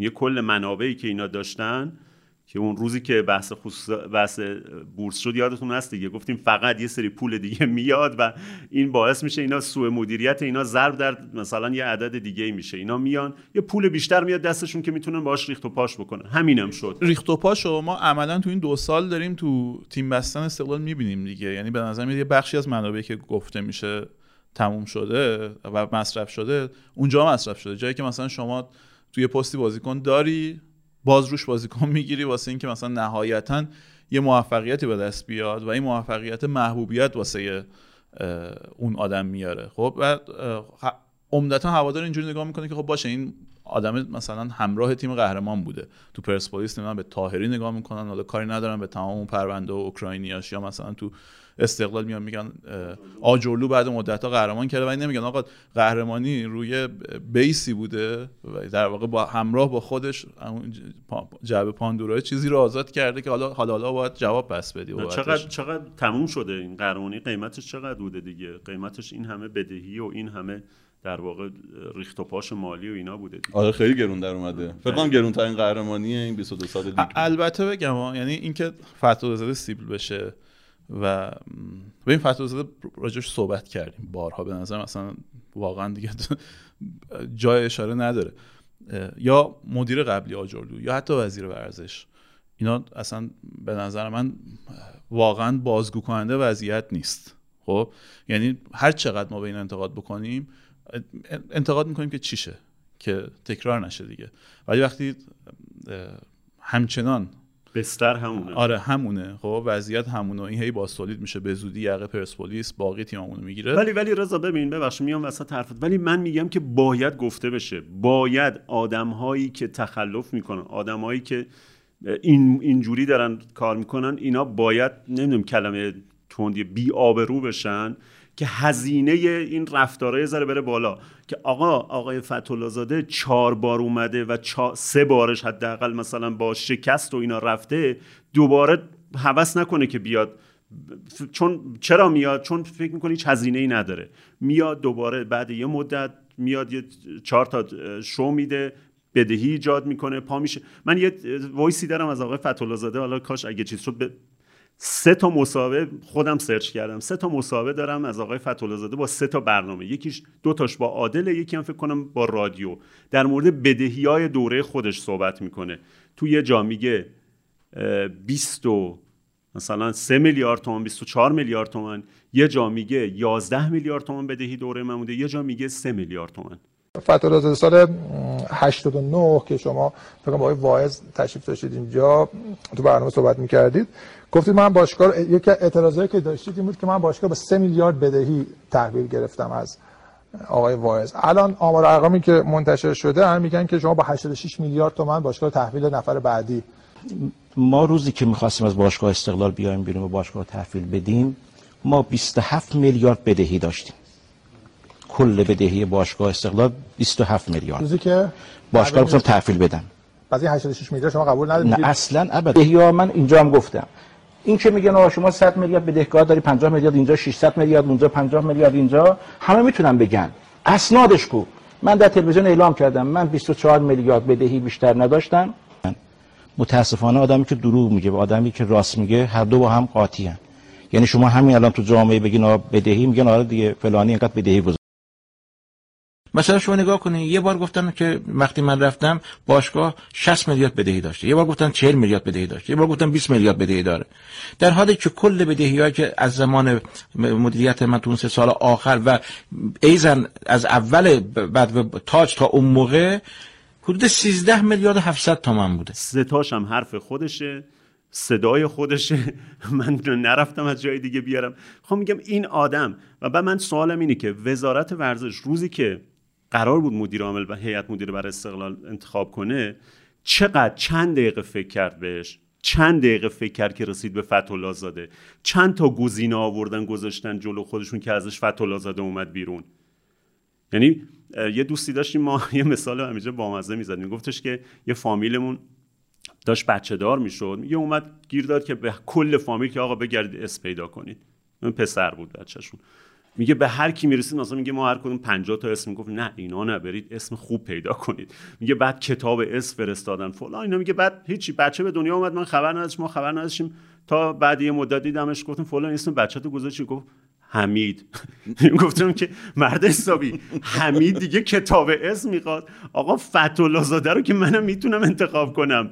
یعنی اون بوخچی استقلالم می‌تونه دیگه. تو به عنوان وزیر ورزش چند دقیقه فکر کردی رسیدی به فتولا زاده چقدر وقت گذاشتی برای باشگاه استقلال واقعا؟ سبک سنگین کردی. ببینید گزینه ها کیا هستن؟ خارج از این دایره فتولا زاده و نمی‌دونم بهرام افشارزاده و آقای فتی و اینا چند دقیقه فکر کردی که ببینیم آیا واقعا مدیری می‌تونه الان بیاد به این باشگاه کمک کنه؟ من این- همینو میگم. بالاخره من کیو ممکن بود انتخاب کنی که از فتوله زاده بدتر باشه؟ یعنی احتمال چی از حمید بدتر چی داشت؟ آقا من همینو میگم دیگه. میگم از این دایره نمی‌تونه خارج شه. خب یعنی نمی‌تونه خارج شه. ما هر چقدر آدمای تو این دایره رو بزنیم من اوکی ام با حرفی که زدین کاملا موافقم. از نظر من داستان چه جوریه؟ استقلالی مدت از مدت ها قبل می‌دونستن که با چالش استراماچونی مواجهن. و وقتی به فتح زاده گفتن بیا این صندلی رو قبول کن. با این که می‌دونست این چالش پیش روشه ولی یه نگاه به گذشته کرد که همیشه از خودمنشی ریش سفیدی حالا این هول بده اون هول بده. الکی شو این که مردم پول بریزن و این نریزن ما همینو ببریم اونجا بگیم آقا مردم هم دستشون خالیه نمیریزن. پول رو بده مردم ناراضی میشن نمی‌دونم تیم حذف میشه و اینا. و آخرش یکی از یه جایی این چکر رو می‌کشه مثلا برای پرسپولیس اتفاق افتاد دیگه. چکر رو می‌کشه حل میشه و من میشم قهرمان داستان. خب؟ آها حالا وقتشه. فکر می‌کردی قرار قهرمان داستان شی الان وقتشه. اوکی ولی این نباید خالی کنه. این دوباره خالی کردن خشم تو جای اشتباهه. ببینید می‌خوای ما ما اگه می‌خوایم درستش کنیم این شکلیه. یک باشگاه رو خصوصی کن. خودشون راشون رو پیدا می‌کنن. جرأت داشته باش تیمو بده به مردم. خودشون راشون اونم, اونم یه. مقدمه داره دیگه. خب. باشگاه خصوصی که بالاخره از یه جایی باید پول در بیاره دیگه. حقوقش رو به رسمیت بشناس. آره این دوشه این دوشه. حقوقش رو به رسمیت بشناس. بذار پولش رو در بیاره. فوتبال که الان بیشتر از هر پدیده دیگه ای تو ایران توجه جلب می‌کنه باید بیشتر از هر پدیده دیگه هم پول در بیاره و حقشه اینقدر پول در بیاره واقعا. رضا یه پرانتز باز کنه. ما تو اون مسابقه معروفی که با آقای فتوالازه داشتیم یکی از چیزایی که ایرادایی که بهش گرفتیم گفتیم آقا تو یه سفری بوده استقلال رفته مکه رفته عربستان بازی داشت. 80 تا آدم اضافی بردی. گفت من درآمدزایی کردم. پول گرفتم از اینا. یعنی به ذهنم نمی‌رسید. یه روزی کسی اینجوری بخواد درآمدزایی تو باشگاه که تو راه های درآمدزاییش معلومه چیه؟ تو حق پخش تو ول کردی.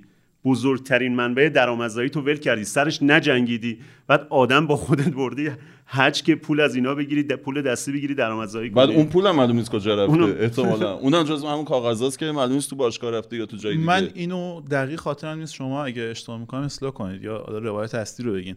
اگه اشتباه نکنم تو بهترین پیشروی که فوتبال تو زمینه گرفتن حق پخش تو تاریخش داشت تو دوره مجلس ششم که واقعا داشت می‌رفت این کارو بکنه مجلس واقعا وایستاد که این کارو بکنه. اگه اشتباه نکنم مدیر عامل استقلال پرسپولیس اون موقع این پروژه رو به هم زدن و دور زدن. در واقع یه دیلی کردن اون وسط ما... کلا ماجرا مالید. و اون مدیر استقلال پرسپولیس اگه اشتباه نکنم آبدینی و فتولا زاده بودن. درسته؟ فتولا زاده‌شو یادم آبدینی باره فکر کنم دوتا بودن. ماجرا این بود که مجلس ششم در واقع آقای صفایی فرانی که همزمان رئیس فدراسیون فوتبال هم بود یه روز به این نتیجه که آقا این فوتبال پول اگه می‌خواد به چرخه و کارش در واقع چرخش به چرخه باید پول واقعی خودش رو در بیاره. پول واقعیش هم دست تلویزیونه. و ایشون همزمان بالاخره جز آدمای زینفوز مجلس ششم بود و اونجا این طرح بردن اونجا بحث کردن و مصوب کردن که حق پخش باید پرداخت شه. حق پخش واقعی نه اینی که الان هست که آقا یه پولی بیایم برزین توی صندوقی. مثلا این پول الان دیدید که یه فرمولی چیدن که صدا و سیما باز تو اینم یه پول دیگه ای داره میاد باز از این از دولت یه چیزی می‌کنه.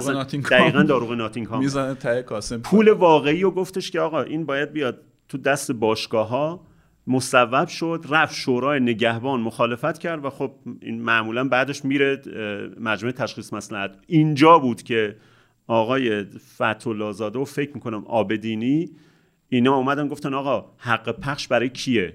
برای پرسپولیس استقلال دیگه. بقیه که خیلی چیزی ندارن که دعوایی ندارن که ادعایی ندارن. کلا مایم دیگه.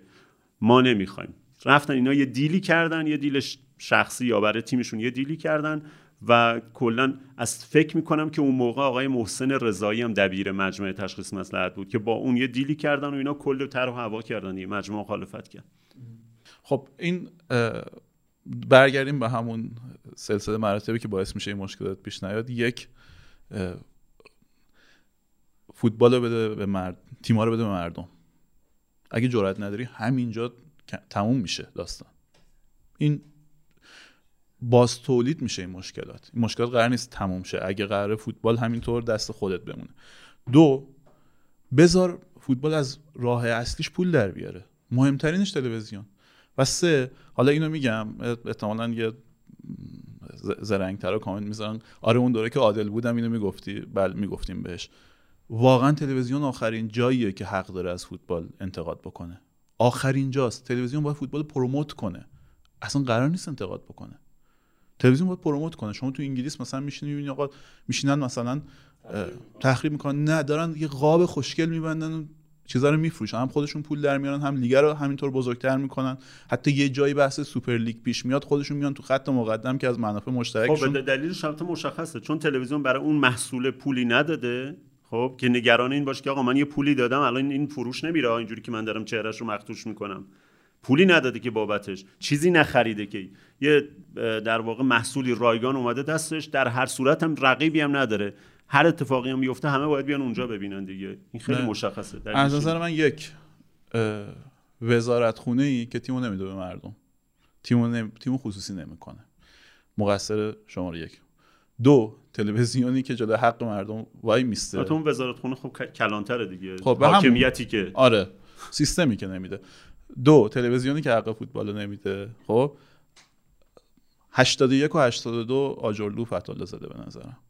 یک و دو اونان ولی به اندازه 81 82 باید باید فوش بخور فوش بخور دقیقاً. آقا این که درباره خصوصی کردنش و دادنش به مردم می‌گفتی که یه بخششون بس میشه به بورس اینا شرایط این که به اونجا که ندارن هم زیانده هن هم حساب کتاباشون من هم کاغذاشون تو خونه آها. مردمه الان اینا چطوری اصلا این همه سهام فروختن به مردم و. بخشش هم اومدن جلو بین اون یک و دو هشتاد یک و هشتاد دو موقع قربانزاده رو باید گذاشت. که تو یه جوری حالا فاز دانای کل برمیداره و دوتا شاگرد تنبل کلاس رو مؤاخذه می‌کنه. خب تو به همینا همینا رو آوردی تو بورس. تیمی که این شکلی بود آوردی تو بورس. باید ازت بپرسن برای چی گذاشتی این تیم خصوصی بشه؟ یعنی به این شکل. نه الان تو داری فتو... الان آقای قربانزاده الان داری فتولا زاده رو مخا... مؤاخذه می‌کنی. ولی تو الان جوابت برای اون مردمی که اومدن این سهاما رو خریدن چیه؟ گفت می‌تونن شکایت کنن. شکایت به چی می‌رسن؟ به چی می‌رسن؟ می‌تونن از آقای فتوازاده شکایت کنن. یعنی از خود ایشون و سیستم و اینا نه آره. از فتولا زاده می‌تونن شکایت آره، کنن. از ایشونی که در واقع مسئولیتش اینه که شرکت زیانده نیاد تو بورس. نه از آقای فتوازاده می‌تونن شکایت کنن فتولا زده همین الان احتمالاً 2000 تا شاکی و طلبکار داره کلی چک دست این و اون این هم روش دیگه. اگه اونا به جایی رسیدن اینم می‌رسه. ضمن اینکه رضا هم گفت در تا- خیلی یه ذره بزرگنمایی شد درباره آقای قربانزاده و به نظرم هر کی روبروی فتولا زاده می نشست برنده مناظره می‌شد. طرف چی داشت واقعا کارنامه به این درب داغونی؟ و بعضیا خیلی شگفت زده و خیلی هیجان زده شده بودن به عنوان نقطه عطفی در تاریخ فوتبال ایران یاد کردن از این ماجرا. خب یعنی فکر کردن که ای طرف این همه رسوا شد فردا اینو برمیدارن یه مدیر خوب می‌ذارن بقیه مدیرا رو هم عوض می‌کنن فوتبال تمیز میشه همه چی اوکی میشه. آقا ما که چند سال تو فوتبالیم از این چیزا زیاد دیدیم دیگه. حالا فوقش مثلا یه جای دیگه رسوا می‌شدن حالا یه جای دیگه رسوا شدن. کما اینکه سر جاشون هم همچنان هستن الان دوستان. حالا چون حمید مطهری هم برکنار شد تو نساجی من یه برگردیم به اون قسمتی که راجع بایاس رسانه‌ای صحبت کرده بودیم. یعنی پرسیده بودن که آقا حمید مطهری چقدر مربی خفنیه؟ ما گفتیم نمی‌دونیم واقعیتش. ما فکر می‌کنیم به نسبت بقیه بیشتر می‌دونه چون تو تلویزیون زیاد دیدیمش. خب؟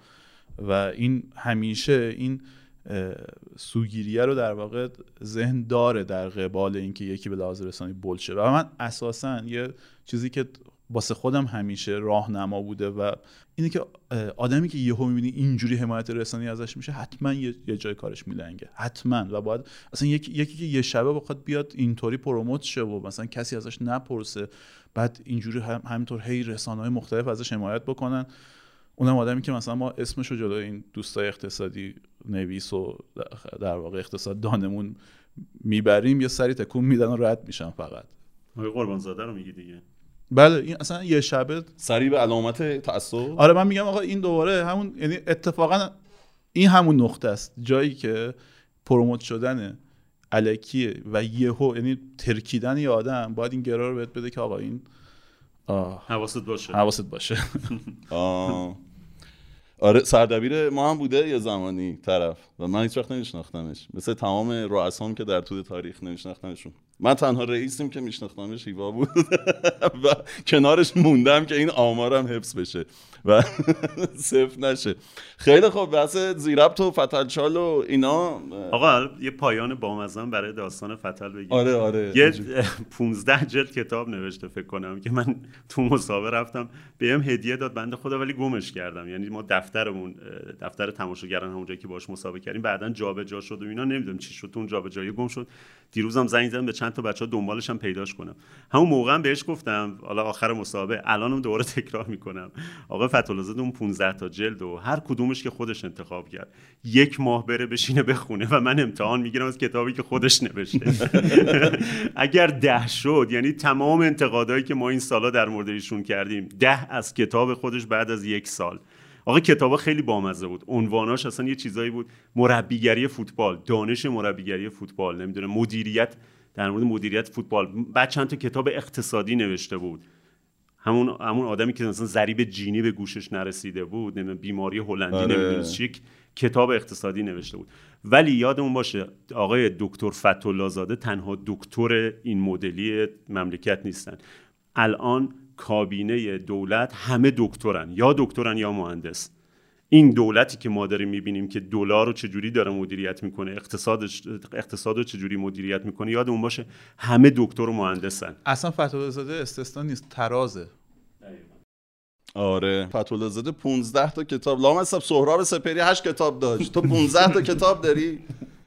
این هم از استقلال خیلی هوادارای استقلال پیگیر بودن که ماجراهای باشگاه ما با این بلبشو رو بررسی کنیم. این بررسیش ولی اینکه نتیجه بده یا نه واقعا نمی‌دونیم. مثل همه جاست. به قول هیوا مدیر بیابرو میشه بعد میره یه بیابروی دیگه میاد میشینه به جاش. امیدوارم که ختمه به خیر بشه این ماجرا. امیدوارم که استقلالی از ما راضی شده باشن. بریم بیایم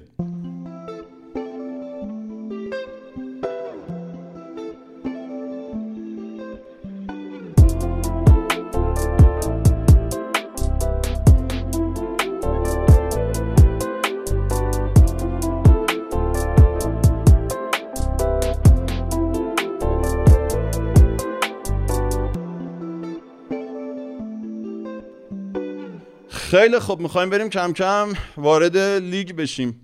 دو هفته از لیگ برگزار شد بعد از عید. قبل از عید که ما می‌رفتیم در پایان هفته 23 بررسی می‌کردیم هفته هفته باقی مونده رو و ماجرای اینکه کی بازیاش سختره کی آسونتره. سپاهان هم سه امتیازی که جلو بود هم اینکه از هفته بازیش پنج تاش با پنج تا تیم آخر جدول بود و میمون دو تا بازی تراکتور مثل رفسنجان. و خب حق داشت یکیشم ببازه. اون یه دونه ای که حق داشت ببازه رو باخت و الان فکر کنم اگر که مثل رفسنجان و نتیجه بگیره حالا بذار اینو آخر بگم که فکر می‌کنیم چی میشه. ولی تراکتور رو باخت توی بازی که فکر کنم پرتماشاگرترین بازی این فصل بود. خیلی هیجان انگیز بود. فضای ورزشگاه حداقل حالا درباره توی زمین چمن که رضا میگه. به هر حال سپاهان اجازه داد که استقلال بیادش برسه. نقطه برتری سپاهان اینه که تقابل مستقیم از هر دو تیم پرسپولیس و استقلال برده و این احتمالا تو این نزدیکی امتیازها خیلی نجاتش میده.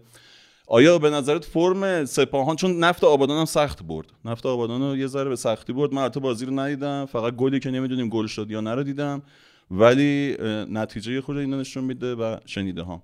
سپاهان افت کرده یا اینکه صرفا یه بازی سختی بود که هر تیم ممکن بود ببازه تو اون شرایط؟ نه گزینه دوم به نظرم. تو بازی با سنت نفر درسته گلش خیلی گلی نبود که مثلا بهش مطمئن گفت تو پر خط رد شده یا نه ولی تو جریان بازی به اندازه کافی موقعیت ساخت. اون دقیقه 15 20 بازی بود که شهریار مقانلو از تو 6 قدم ضربه سر رو زد بیرون. یعنی توپی که قاعدتا باید گل می‌شد و زد بیرون. و خیلی موقعیت دیگه. تو بازی با سنت به نظرم سپان عملکرد خیلی خوبی داشت. تو اون شکل هجومیش گفتیم. سپاهان دو تا شکل داره دیگه. یه شکلی که جلوی تیم‌های بزرگتر بازی می‌کنه که بیشتر واکنش گرایانه است. یه شکلی جلوی تیم‌های کوچیک‌تر بازی می‌کنه. و خب هر دو شکل خوب اجرا کرده که الان صدر جدول به هر حال دیگه. تو بازی با صنعت نفت هم اون شکل از بازی رو خوب اجرا کرد. یه موقعیت ساخته فکر کنم دقیقه 80 خورده ایه که 18 تا پاس متوالی میدن. من خب خیلی چیز نیستم که مثلا بگم آقا انقدر پاس دادن اونقدر پاس دادن واسه اینکه موقعیت بسن چون خیلی از این پاسا معمولا تو شرایطی که شما توی توده دفاعی حریف نیستی. ولی این از اون موقعیت درست است. یعنی پاسا داره بین مدافع صنعت نفت داده میشه. خیلیاش تک ضرب بازی چشم نوازیه. با اون موقعیت می‌سازن. به انواع اقسام مختلف موقعیت ساخت بازیشو برد. رسید به تراکتور. تراکتور واقعا زمین سختیه. شما تو همین از هفته 13 14 این فصل نگاه کنید از دوره که خمس اومد نگاه کنید سه رفته اونجا باخته. فولاد اونجا باخته. گلگاری مساوی در آورده. پرسپولیس هم واقعا بازی واسش در اومد. اشاره کردیم بهش. بازی واسش در اومد. اونم تو روزی که مهمترین صادر کننده های عقب زمین تراکتور که بازیشون شکل می‌دادن هادی محمدی و دروازه‌بانشون اخباری غایب بودن. و بازی می‌دونستیم بازی خیلی سختیه. یه روایت اینه که بازی موقعیت های خیلی بزرگی نداشت. خیلی موقعیت بزرگ نبود. یه پنالتی برای این تیم یه پنالتی برای اون تیم اتفاق افتاد. پنالتی این تیم رو گرفتن پنالتی اون تیم رو نگرفتن این فینال جام جهانی 90 و این تیم بازی رو برد یکیچ. روایت درستیه ولی روایت فنی درستی نیست. تراکتور تیم بهتر زمین بود واقعا. واقعا بهتر از سپاهان داشت فوتبال بازی می‌کرد. و بازیشو غالب کرد بازی رو برد. دو تا شکل پرس استفاده می‌کرد سپاهان. یه شکلش این بود که از بین هافبکاشون محمد کریمی میومد کنار مقانلو قرار می‌گرفت و مثلا دو نفر جلو رو شکل می‌دادن. جلو این خمس هافک دفاعیش رو می‌برد بین دو وسطش و عرض سه نفره میساخت میشکوندم میومدم جلو. یه شکل دیگه ای داشت پرس سپاهان که این باز بیشتر تکرار می‌شد. اینکه وینگراشون سعی می‌کنن بازی رو هل بدن تو کانال میانی. و خیلی جالبه. بازیکن تراکتور پرس رو به سمت کناره میشکوندن. یعنی از زیر پرس در میومدن و پرس رو به همون سمتی که سپانیا نمی‌خواستن تو بره اونور میشکوندن. یعنی اینطوری نبود که رو به داخل بشکنن خود سپاهان هم سعی نمی‌کرد که از بازی خود سپاهان هم مثل بیشتر بازی بزرگ سعی نمی‌کرد خیلی با بازی سازی از عقب زمین کار جلو بیاره. ضربات دروازه بلند می‌زد سعی می‌کرد یه خورده مستقیم تر بازی کنه و جلو اینم دوباره ایده خوبی داشت خمس. و یه شکلی از انتقال رو بازی مستقیم انجام می‌داد. یعنی وقتی توپ اول بعد از اینکه می‌زدن به مناطق دفع می‌کردن که مشخصا از قبل اونجا هدف گذاری شده بود بازیکن تراکتور حاضر بودن سری توپ میرسوندن به مهندسشون که بعد مدت ها برگشته بود. بعد یه بازی ولی خب بعد مدت ها میشه برگشته بود به ترکیب. تک ضرب بازیکن سرعتی رو راه مینداخت پشت دفاع سپان تو جزئیات خمس رو دست می‌زد به مورایس تو جزئیات. خب و اون وجه غالب بازی تراکتور تو این بازی انتقال بود ضد حمله هاش بود که خیلی داشت کار می‌کرد. گفته بودیم که مشکل اصلی سپاهان جلو سرعته و دقیقا شکل بازیشو تغییر داده بود تراکتور به اینکه بتونه از سرعت استفاده بکنه. یکی از جایی که از سرعت استفاده می‌کرد روز ضد حمله بود که وینگرهای سرعتیشو قادری و قنبری و هاشمی نژاد این دوتا رو پشت دفاع چپ سپاهان را مینداخت. از اونا خیلی سعی کرد از اونجا جلو بره.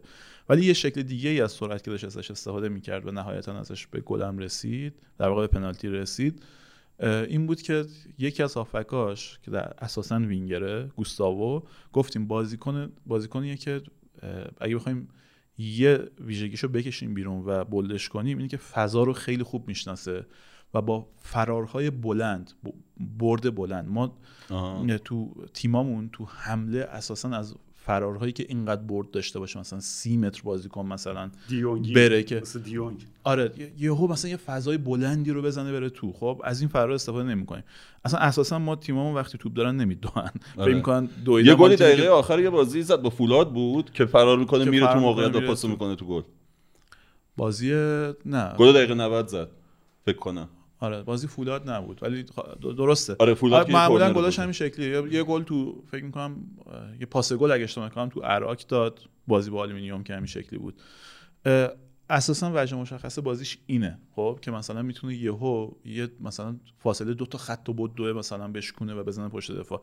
و این اون X factor ه بود تو حمله تراکتور بازیکنی که یهو از بیرون میومد اضافه می‌شد می‌زد پشت دفاع و اون فضای در واقع پشت نیلسون رو معمولا هدف میذاشت. اونجا اضافه می‌شد و تو موقعیت قرار می‌گرفت که اصلا پنالتی که تراکتور می‌گیره حاصلی همچین حمله ایه یعنی یه ضربه بلند سپاهان می‌زنه بازی مستقیم توپو دفع می‌کنن می‌رسه به آلوز. آلوز پاس پشت دفاع میده. گوستاوا میده و پنالتی رو می‌گیره. آره. و اونجا مسئول ریگیه باهاشه. مدافع دفاع وسط ها نیستن ریگیه. آره یه خورده باز شدن آخه. یه خورده باز شدن ریگی رفته عقبتر. می‌خواستن توپو بیارن بالا. ولی توپو بلند می‌زنن این اتفاق میفته و موقعیت بزرگ دیگه بازی هم دوباره گوستاو نصیب گوستاوا میشه دیگه که توپ می‌زنه به تیر. یعنی از اون ایده ای که داشته واقعا به جوابی رسیده. البته که میگم به نظر میاد که داور همراهی کرده با, با تراکتور. ولی خب خمس یه چالش دیگر هم پشت سر گذاشت و لیگو خیلی جذاب کرد. آره شاید نتیجه واقعی بازی یکی یک بود با دو تا پنالتی. و اینکه میگی منو به این نتیجه میرسونه که باز از اون بازی زیباها بود که زیباییشو شما می‌بینید دیگه. چون این برتری تاکتیکی خمس منجر به موقعیت سازی آنچنانی نشد ولی یه شطرنج مربیا بود به قول بعضیا. زور تیم‌ها خیلی نزدیک بود به هم دیگه. یعنی دو تا تیم تیم‌های پرزوری بودن و یه خورده به هر حال محافظه‌کارانه بازی می‌کردن. مخصوصا که گفتیم دو تا تیم عقب زمینشون متناسب با, با شکل بازیشون نیست. متناسب با این مدل بازی نیست. مجبور بودن یه خورده محتاط باشن یه خورده خط دفاعیشون عقب‌تر نگه دارن. ولی خب جلوی همین خط دفاعی در واقع عقب سپاهان هم باز تراکتور خیلی خوب تونست از فضای پشت سرش استفاده بکنه. و ماجرای مهم بازی هم تماشاچی‌ها بودن که حضور خوبشون ولی اون همه لیزر باز عجیب غریب بود و یه جای و هیچ کس هم اصراری نداشت که برخوردی باهاشون بکنه. یه جایی هم تو حین بازی من یاد شماها افتادم و بیشتر رضا که ماجرای سنگ اندازی پارسالشون بود. توجیه این فرق می‌کرد. نه رضا می‌گفت سنگ اونجا بوده دیگه وقتی باشه میندازه. خب نه اون واقعا خب درست. می‌گفت. نه نه این فرق می‌کرد. این واقعا رفتار زشتی بود به نظر من. اولا رضا در مورد مزیت تیم تراکتور سادی صحبت کرد گفت از سرعت و اینا خوب استفاده می‌کرد خمس. نظر مزیت بزرگش هم سکوها بودن. یعنی بعد از مدت ها خیلی خیلی آره. ورزشگاه دوست داشتنی شده بود. خود خمس هم مسابقه کرده بود گفته بود من شنیده بودم که اینجا ورزشگاه پر میشه ولی اصلا انتظار چنین جو و چنین فضایی نداشتم. واقعا خیلی خیلی جالب بود و من خودم لذت بردم که اینجوری ورزشگاه رو پر کرده بودن. بعد این همه مدت که نمی... نمی‌خواستن مردم برن استادیوم نمیذاشتن برن هی سنگ اندازی می‌کردن به دلایل مختلف درصد میذاشتن. اینا بالاخره اینکه حالا بقیه تیم اعتراض کردن من کاری ندارم. اون تو رقابتشون پرسپولیس زارن اعتراض کرده گفته آقا ما چرا مثلا این درصد میاد؟ سپاهان زیاد بیشتر میره. تراکتور پر می‌کنه ولی ما نمی‌تونیم. اونا رو کاری ندارم ولی به هر حال ورزشگاه اینجوری باید باشه دیگه. ورزشگاه باید اینجوری پر باشه و همه بیان لذت ببرن. ولی اون رفتار رفتار جالبی نبود به نظر من و حتما هم احتمالاً جریمه میشن به خاطرش دیگه. آره. آیه؟ لیزرها و مثل اون بازی معروف مصر و سنگال بود دیگه. دقیقا که خب معمولا تو دنیا در حین کرد. بازی هیچ برخوردی نمی‌کنن داور اون بازی کنه، که بگن- اون بازی که اصلا وا- کیروش معت- معتقد بود باید تکرار بشه دیگه و اتفاقی نیفتاد اون بازی که خیلی بدتر از اینا بود کیروش اعتقادات عجیب زیاد داره. اینم. آره ولی عکسای خیلی بامزه‌ای در اومده بود از بازیه و بازیکن‌ها دیدم که page باشگاه سپاهان 7 8 تاشو اونجا دیدم که همه لیزر تو صورتشون بود یه شکل شمایلی پیدا کرده بود. یه وقتایی اینقدر لیزر وسط زمین بود یاد مسابقات کشتی میافتادم. کشتی چه جوری شده بود؟ تصمیم. گرفته بودن مثلا قبلا اصلا نداشتیم. یهو تو یه بازی مشخص این همه لیزر عجیب بود. آره، جای. مختلف اینا مستقر شدن. قبل با هم برنامه‌ریزی کرده بودن که آقا بریم و این آره. کارو بکنیم. تک و توک داشتیم با این شدت با این حجم و با این کمیت نداشتیم. آخر بازی هم پیام نیازمند گفت که بعد هممون یه چشم پزشکی بریم و نصف تیممون ما برن چشم پزشکی. از 80000 نفر فکر کنم 20000 نفر لیزر آورن نمی‌دونم. چشم هممون در اومد. اون صحنه پنالتی هم خیلی. جوری که اصلا این همه لیزر چجوری اومده تو ولی نتیجه حرف درباره سپاهان من فکر کنم همینجوری تیم به تیم بریم جلو حالا که با سپاهان شروع کردیم و همینجوری بریم سراغ تیمای بعدی. سپاهان به نظرت همون فرم خوبشو داره پس. آره ببین سپاهان این مشکل داره که بازی بعد از شک... بلافاصله بعد از شکستش بازی سختیه. بازی با آره. مثل رفسنجان جلو پرسپولیس دیدیم. ده نفره جلو پرسپولیس بازی رو گرفته بود. خب و حقیقتا حریف سختیه. از پس این بر بیاد که من میگم قطعا قهرمانه. آره منم دیگه. همینه. با اون مقدمه که گفتم که یه باختی که می‌تونست بده داده. اگر مثل رفسنجانو ببره به نظرم براش کار سختی نیست که. چهار تا تیم. بعدی که رتبه 11 به پایینن. و یکیشون پیکانه که آخرین باخت آره. سپاهان جلوی پیکان بود. ولی بعد از اون هم روند بازیاش خوب بود هم خودش و اون شش تا برد متوالی رو دقیقا بعد همون باختش به پیکان گرفته اون. آره. ولی خب این بازی حداقل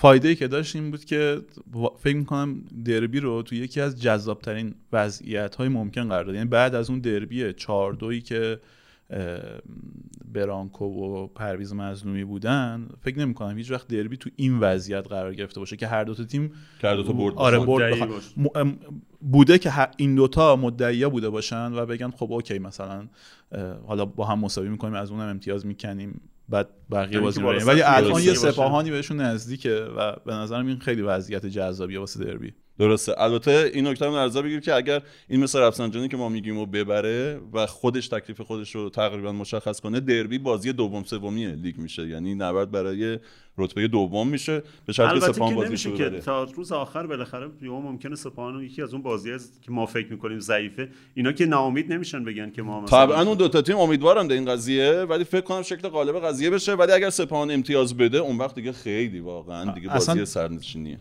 بازی پیکان که گفتی بازی که مونده به آخر سپاهانه و بعد از اون هم بازی تو خونه مثل کرمان که. اگه صنعت نفت بتونه خودش نزدیک کنه به مثل کرمان آره. اونجا واقعا از این جاست که آره. می‌تونه قتلگاه باشه اونم اونم نکته ایه. این وسط ها استقلال با نفت آبادان بازی داره که ما میگیم تیم پایینه ولی خب تو خطر سقوط یه شکل دیگه میشن اونم با مس کرمان من آره. فکر کنم روز آخر ما سقوط کرده باشیم ما با این دروازه‌بانی که داریم همین که تا الان سقوط نکردیم ما تیم بی پدر مادر ما power play کنین یا مثلا مدافع بذارید از به خدا من داشتم سر بازی چیز فکر می‌کردم گل رو. سه دقیقه جلو بودیم از مس کرمان طاقت نیاورد یعنی دقیقه نه گل زدیم من خوشحال شنگول توپ اومد زدن اینجوری نگاه کرد من گفتم طالب ریکانی تو دروازه بود 20 درصد این توپو می‌گرفت یعنی ما باید یکی دیگه از بازیکنامونو بذاریم تو دروازه پرت نشیم از بس بعد از سپاهان سپاهان یه سرگردن هنوز یا حالا یه نمیم یه همینقدر جلوتره یه وجب جلوتر از من درباره این باید بس دارم چون من. استقلال خیلی چیز فکر من من که من من, من فکر کنم استقلال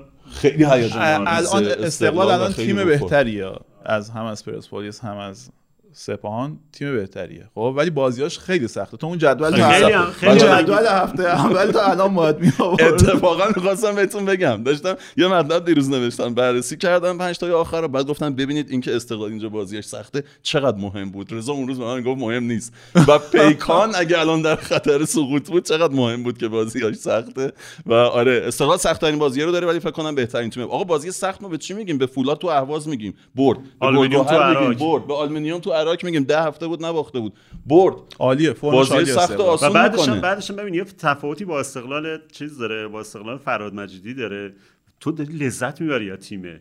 یعنی کیفیت بازیش واقعا. آره. تیم فراد مجیدی اتفاقاتی میافتاد. مثلا چه می‌دونم یه یه گلاش یه وقتایی اتفاقی بود حریفی اشتباهات عجیب غریب می‌کرد. در مورد داور در مورد داوریش بحث بود یه وقتایی. ولی این تیم واقعا تیم آره. فوق العاده استقلال فراد مجیدی اون حسه رو به یعنی همون پارسال صحبتش کردیم دیگه. اون حسه رو به, به همون طرفدار استقلال هم نمی‌داد که مطمئنه. یعنی حتی تا بازی و فولاد که دو سه تا بازی مونده بوده پایان فصل هم استقلال یعنی یعنی کلی اگه قر- الان به بازی ممکن کلی قور داشتن که اگه آره. ببازن به قرارشون بزنن. ولی خب دقیقاً. دقیقاً. بازی اون بودن. این تیم حتی اگه قهرمان نشه با اینکه مدافع عنوان قهرمانی من فکر می‌کنم که همه استقلالی راضی باشن واقعا. این که- به بازه هم قور ندارن. برعکس اون که حالا اون تشبیه پتکو استفاده کردیم برای این تیم. من فکر می‌کنم اون تیم یعنی چیزی که میشه بهش تشبیه کرد مار بود. یعنی عقب بود نحیف بود.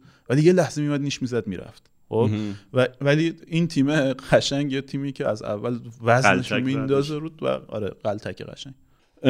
خب خیلی خوبه. درباره استقلال از همینجا می‌تونیم بریم سراغ استقلال. تیم دوم جدول.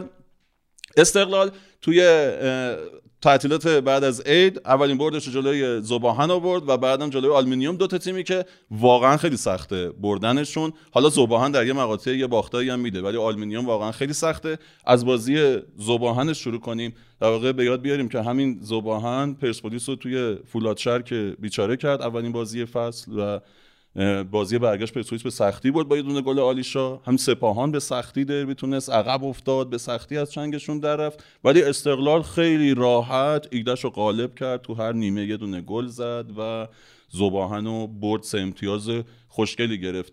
ایده استقلال برای زباهن چی بود؟ این کاری که ساپینتو تو این بازی داشت می‌کرد این بود که سعی می‌کرد وینگراشو محبی و قائدی رو از دو طرف نزدیک کنه به ارسلان و با- چون ذوب‌آهن 3 5 2 بازی می‌کرد و سه تا مدافع داشت تو عقب زمین. سعی می‌کرد با نزدیک کردن این سه نفر تو عمق 3 به 3 بسازه و یه شکلی از برتری عددی بسازه. این برتری عددی ها جوره مختلف دارن. یکیش اینه که شما تعدادت بیشتر باشه توی منطقه. یه دونه این که م- بازیکنی رو یک به مثلا شما قائدی رو اگه یک به کنی یا مهدی ترابی رو یک به کنی با یه مدافع کناری تو لیگ ما احتمال اینکه برش داره زیاده. اینم یه شکلی از برتری عددیه. یه شکل از برتری عددی هم اینه که تو مناطق حساس مثلا تعداد مساوی داشته باشید. توی box حریف مثلا دو به دو کنید یا تو عمق سه به سه کنید. این کار استقلالش تو این بازی می‌کرد با نزدیک کردن وینگراش به ارسلان و سه به سه کردن با سه تا مدافع میانی زوباهن. و ما اوج این رو اثرگذاری این تاکتیک رو رو گل اول استقلال می‌بینیم یعنی گل اول استقلال کاملا رو همین ایده زده شد. توپ میره می‌رسه به قاعدی مدافع وسط سمت راست زوباهن میاد رو پای قاعدی توپ میره می‌رسه به ارسلان. مدافع وسط میانی زوباهن میاد رو پای ارسلان و بعد توپ می‌رسه به توی رفت و برگشت می‌رسه به محبی مدافع میانی سمت چپ زوباهن آرمان اکوان که خب جلوتر یه اشتباه دیگه هم می‌کنه پنالتی رو میده. اینجا میمونه به خاطر به هم ریختگی که تو دفاع زوباهن ایجاد میشه. اینجا میمونه که بره عقب یا بیاد پرس بذاره رو پای محبی یعنی بره عقب جای بقیه مدافع رو پوشش بده یا بیاد پرس بذاره رو پای محبی و فضا میده از همونجا از هم به هم ریختگی استفاده می‌کنن. محبی پاس تو عمق میده به قائدی و قائدی میره گل اول بازی رو می‌زنه. کاملا مبتنی بر ایده ای که واسه این بازی داشت ساپینتو گل برتری گل اول و گل برتری رو می‌زنه و بازی رو می‌بره. و تو نیمه دوم که گل دوم روی پنالتی های یامگا که آمارش 100 درصد دیگه.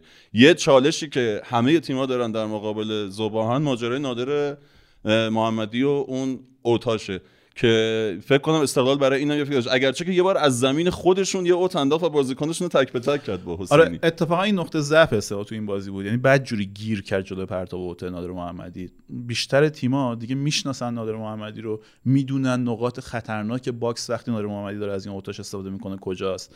و می‌تونن پوشش بدن ولی خب ما می‌دیدیم عمده موقعیتی که ذوب‌آهن می‌سازه رو همین پرتاب اوت بود و ایده خوبی واسه مواجهه با این نداشت ساپینتو. حالا مثلا ایدهاش رسید به اینجا که سعی می‌کرد خودش دیگه جنگ آره، روانی می‌کرد بندازه. آره، لبه خط شروع می‌کرد با نادر صحبت کردن رو مخش رفتن و اینها. اولی موقعیتی که زوبان تو بازی می‌سازه مال یه پرتاب اوتی که از تو زمین خودی نادر محمدی میندازه و میره پشت دفاع. استقلال 75 متر رو طی می‌کنه تو و.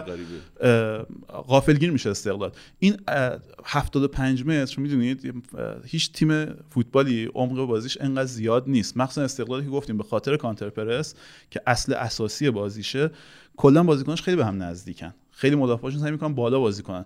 و این یه پیچیدگی عجیبی وارد بازی استقلال کرده بود.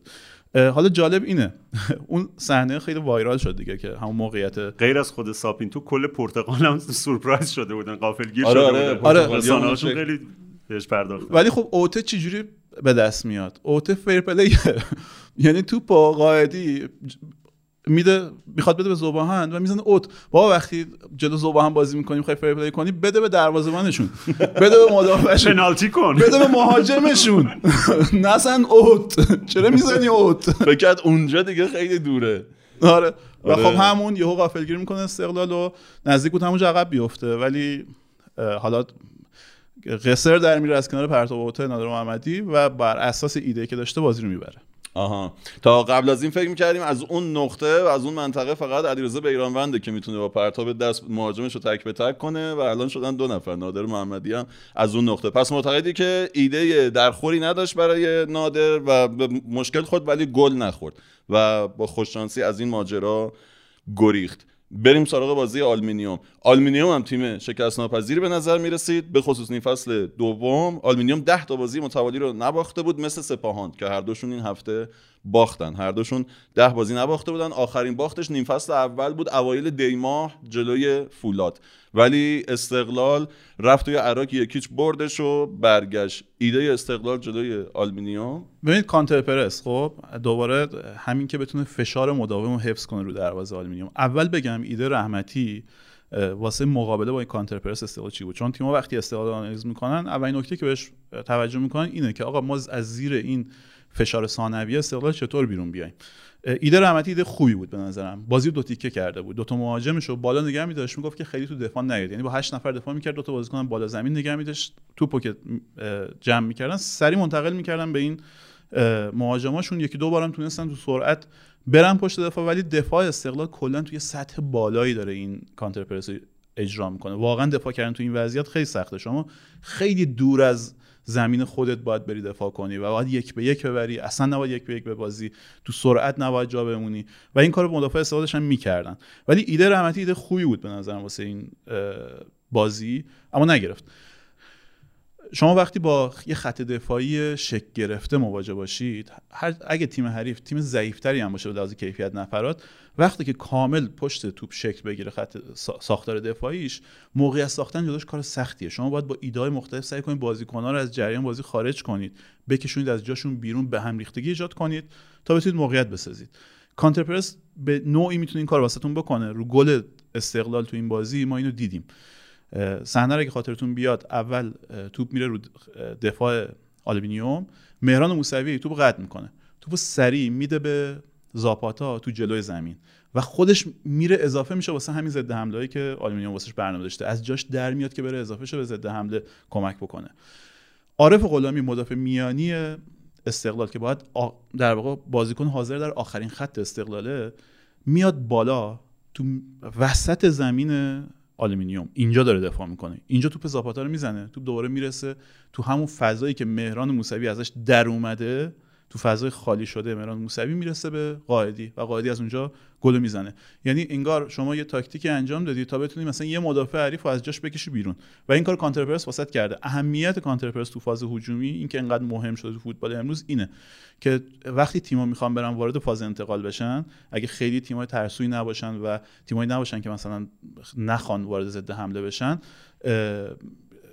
بعد از اینکه توپو می‌گیرن شروع می‌کنن به باز شدن به فضا به در واقع تغییر فاز دادن و این فضای ایجاد می‌کنه که شما بتونید از اون فضای ایجاد شده ضربه بزنید. مخصوصا اگه بازیکن خلاقی مثل قائدی و محبی اینا رو تو ترکتون داشته باشید. ولی رضا باز با تمام این توضیحاتی که دادی لحظه که تو به قائدی می‌رسه خیلی موقعیت گل به نظر نمیاد ولی قائدیه که اونجا کار محاسبات شما چقدر بود اون امید گلش؟ نزدیک صفر.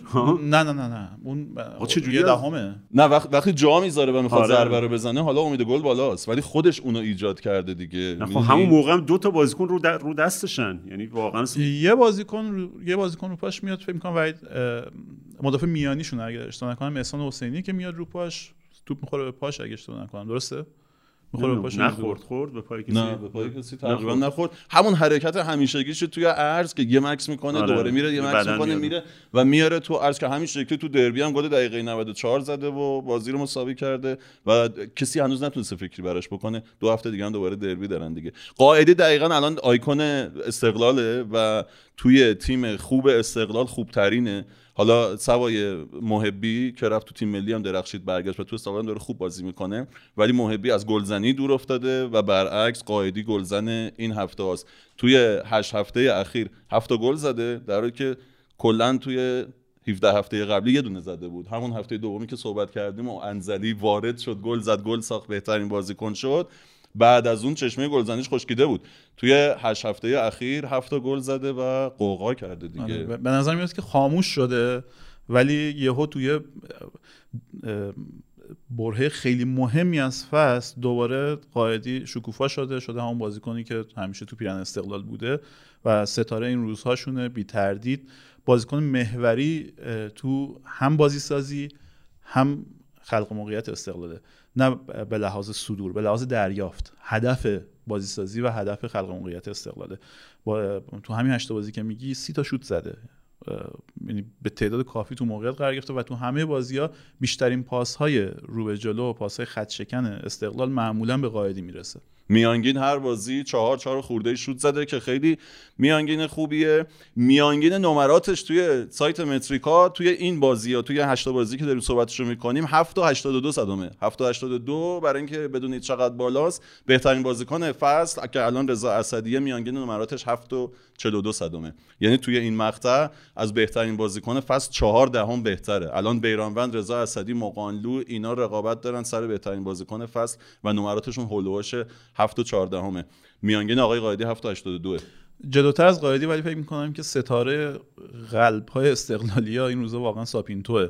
حالا جدا از اون کیفیت فنی که داره نشون میده و اثبات کرد خودش رو علیرغم اون شروع متزلزلش که ما خودمونم در قبالش تردیدهایی داشتیم اثبات کرد که کاملا فوتبالی که می‌خواد بازی کنه رو با جزئیاتش بلده زمان لازم داشت که بتونه اون فوتبال پیاده بکنه. و از اون مهمتر اینکه انقدر پروژهش رو دوست داره. یعنی این حسی که از مصاحبه‌هاش میاد الان. اینکه علیرغم تمام این مشکلات که مثلا اگه یه آدم مثلا ظریفتری مثل استراماچونی. یا آره کالدرون بود؟ آره. نگرفته نمی‌دونم چیز ولی داره کارشو می‌کنه. آره وایستاده. و حتی آره، حتی این چیزی که به عنوان نقطه ضعف ازش گفتن آلومینیوم اعتراض کردن که آقا این زاپاتا که داره میاد بیرون بهش گفته که فصل بعد مثلا جایی نرو بیا. یعنی حتی این داره برای فصل بعدم فکر می‌کنه که اینجا یه پرو این پروژهشو ادامه بده فصل بعد. اگه واقعی باشه این چیزی که میگن میگن به زاپاتا پیشنهاد داده. اه، یعنی این بنده خدا با همه این مشکلات داره فکر می‌کنه فصل بعدی هم اینجا خواهد موند و این پروژه رو ادامه میده. از این آدم عاشقاست که من دوست دارم دیگه. یه کار هیجان انگیزی رو داره انجام میده و اینکه پولش رو نگرفته باعث نمیشه که مثلا خدشه بیفته به کارش داره دیوونه بازیشو در میاره کنار زمین آره. داره تیمش رو درست می‌کنه در مورد قضیه زاپاتا هم که گفت من یه چیزی بگم من بلافاصله بعد اون شب داشتم گفتگو جهان بخش رو می‌دیدم یه جایی میگه وسط فصل که با برایتون آره، بودم آره، فاینورد مربی. سرمربی به من زنگ زد گفت آخر فصل دارم چطوری می‌بینم. هست؟ میای نمیای گفتم الان اینجوریه بعدا نمی‌دونم چه جوریه بعد آخر فصل دوباره خیلی چیز غریبی انگار تو فوتبال دنیا نیست کنار زمین رفته بود گفته. بهش گفته بود یه ذره عجیب آره. و یکی دیگه این که ممکنم هست نگفته باشه. اینقدر شارلاتانن مدیرای ما که این خودش می‌تونه یه تبلیغ عراکیا برای بازیکنشون که یه ذره بکشنش بالا و شاید مشتری آقا تبلیغ نمی‌خواد بابا. اون فوق العاده است زاپاتا نه، اونقدر باز کسی- بازارگرمی نمی‌خواد چرا؟ بازیکن خوبیه. رضا چجوریه؟ بازیکن خوبیه ولی استقلال دو تا خارجی خوب داره. به نظرم اون یه خارجی دیگه شاید احتمالاً باید مثلا تو وسط زمین بگیره اگه می‌خواد تیمش رو تقویت کنه. حالا این بحثیه که تو ادامه باید یعنی تو zich eh, پایان فصل احتمالاً باید بازش کنیم. آره یه پرانتز ما رفتیم با هیوا و برگشتیم. از استقلال چیزی مونده؟ نه دیگه نکاتو گفتیم فکر کنم اوکی استقلال رو ببندیم بریم سراغ تیم سوم جدول پرسپولیس. یه توضیح هم بهتون بدم. ما دو سه هفته است که شروع کردیم اگر دیده باشید آیتم آنالیز فنی رو به سبک آیتم های آنالیز 90 بچه ها می‌سازن و بحثاشو از دل همین گفتگوی ما توی پادکست در میارن. این هفته هم آنالیز فنی استقلال رو خواهیم داشت.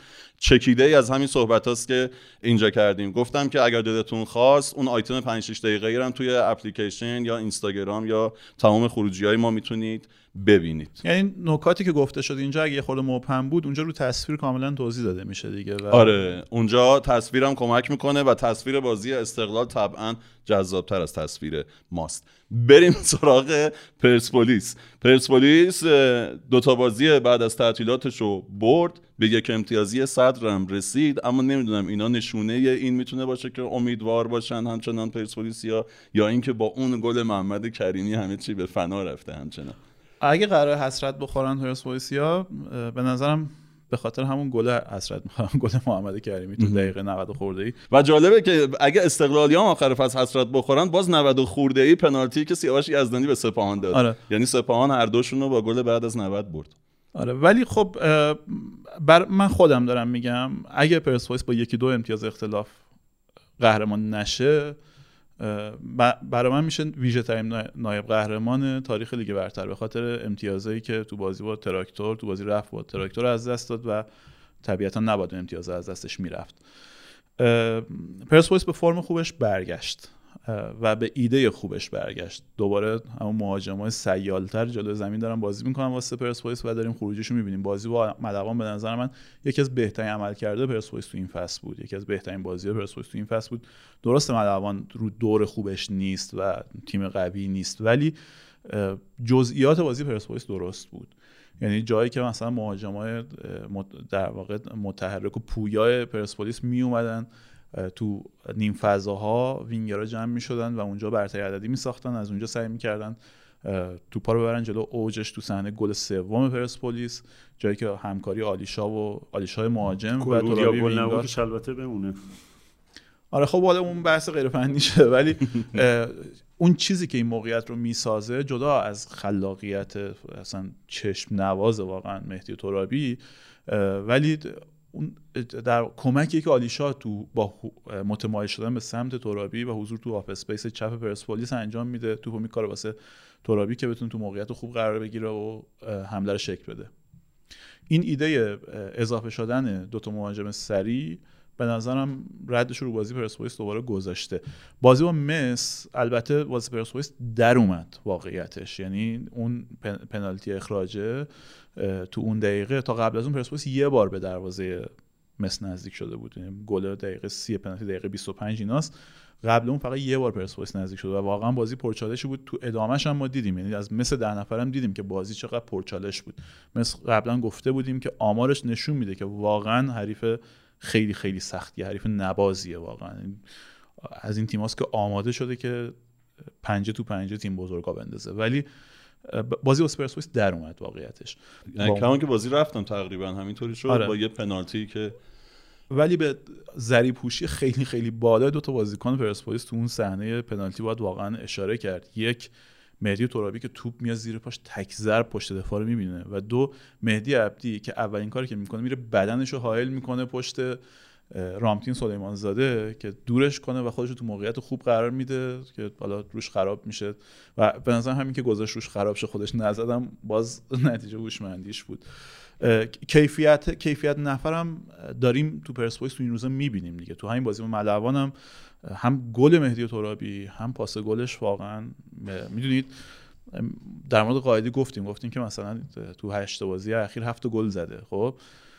ولی این دو ست این سه تا کاری که ترابی رو این سه تا گلی که گفتیم انجام داده واقعا از این کاراست که مثلا حالا قیاس مع ولی مثلا یهو دیبروینه انجام میده یعنی تحت فشار یهو یه پاسی میده به یه دری که تو اون سوی کهکشان واشاده. اصلا یه کار سطح بالایی رو در واقع ترابی داره. ارائه میده تو این هفته. نزدیک به پایان فصل و خب چقدر عالی واسه پرسپولیس که الان ترابی آماده شده. آره خوب موقعی بیدار شده. اونم آمار گلزنیش تقریبا یه همچون نکته‌ای داره. تا هفته 20 نزده بود و وقتی شروع کرد به زدن توی این پنج تا بازی سه تا گل زده. مهدی عبدی هم تقریبا یه ذره میشه گفت برگشته دیگه. توی هر دو بازی موثر بود. تو بازی ملوان هم پاس گل داد. اونجام که ماجرای پنالتی اخراج که خب البته پنالتی نبود. پرسپولیس رضا گفت واقعا با خوششانسی از چنگ مثل رفسنجان در رفت مثل بازی رفت. مثل رفسنجان کلا سه تا باخت داره دو تا جلوی پرسپولیسه. یعنی توی این فصل سه تا باخت بیشتر نداده. آره ولی جریان موقعیت سازی تو بازی پرسپولیس دوباره خوب شده برگشته. شکل گرفت هر وقت شیخ از تیم فاصله می‌گیره تو با تیم خوب میشه دیگه. نه نه من فکر می‌کنم این فوتبال با این مهاجم ساخته میشه. همونطور که فوتبال دیگری مثلا فوتبال خمس با یه مهاجم بلند قامت که نقش دیوار رو بازی کنه مثلا شکل می‌گیره تو تراکتور. این فوتبال با اینجور مهاجم معمولا با چشمم داریم می‌بینیم دیگه بهتر و سیالتر و جذابتره و موثرتر. حالا یه سوالی. ببین اول فصل اگه خاطرتون باشه گفتیم که از اون فصل خیلی سخته که شد. که هیچ تیمی احتمالا نمی‌تونه 60 امتیاز بیاره تهش خب؟ همه از هم امتیاز می‌کنن. ولی سه تیم انقدر خوب بودن امسال که هر سه تاشون 60 امتیاز احتمال رد می‌کنن. یعنی سه تا تیمی که بهشون اشاره کردیم سپاهان استقلال و پرسپولیس هر سه تا 60 رو رد می‌کنن.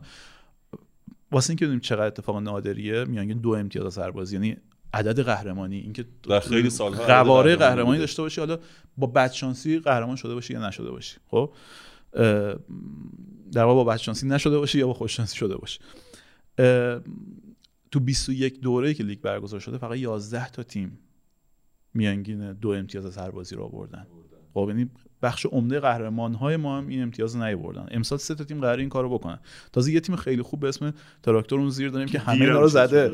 یعنی همشون رو کبود کرده. خب آره. این حالا من اینو می‌خوام بگم. یحیی فرض کنیم که امسال تیم رو قهرمان نکنه.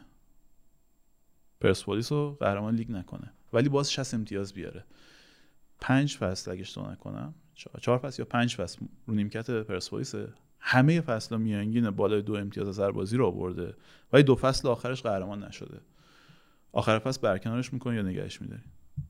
این همون بحثه که امیر قدنی رو تو سپاه بله، موفق بدونیم بله. یا ندونیم. میانگین نه، امتیاز یا نه، خود یحیاست اتفاقا. شبیه اینجا- اونه دیگه. آره. به نظرم پرسپولیس جام می‌خواد بعد دو سال دیگه بعیده که صبر کنن مربی که پنج سال تو تیم بوده. هر پنج سال بالای دو امتیاز از هر بازی آورده. میانگین قهرمانی رو زده باید بذاری بیرون. نه نه وسط لیگ 19 اومده. تیم صد نشونه گرفته قهرمان کرده. لیگ 20 خودش قهرمان شده و دوتای بعدی نشده. آه چهار یعنی فصل, سه چهار- آره چهار فصل هر فصل بالای دو امتیاز. و هر فصل بالای دو امتیاز. با اسکوادی که پرسپولیس داره به نظرم ببین ببین بحث کمترین رقابته. تو توی یه لیگی تو که به تنهایی که نمی‌تونه ارزیابی بشی. تو در در مقایسه با بقیه ارزیابی میشین. در م- دو فصل اخیر در مقایسه با بقیه باخته دیگه.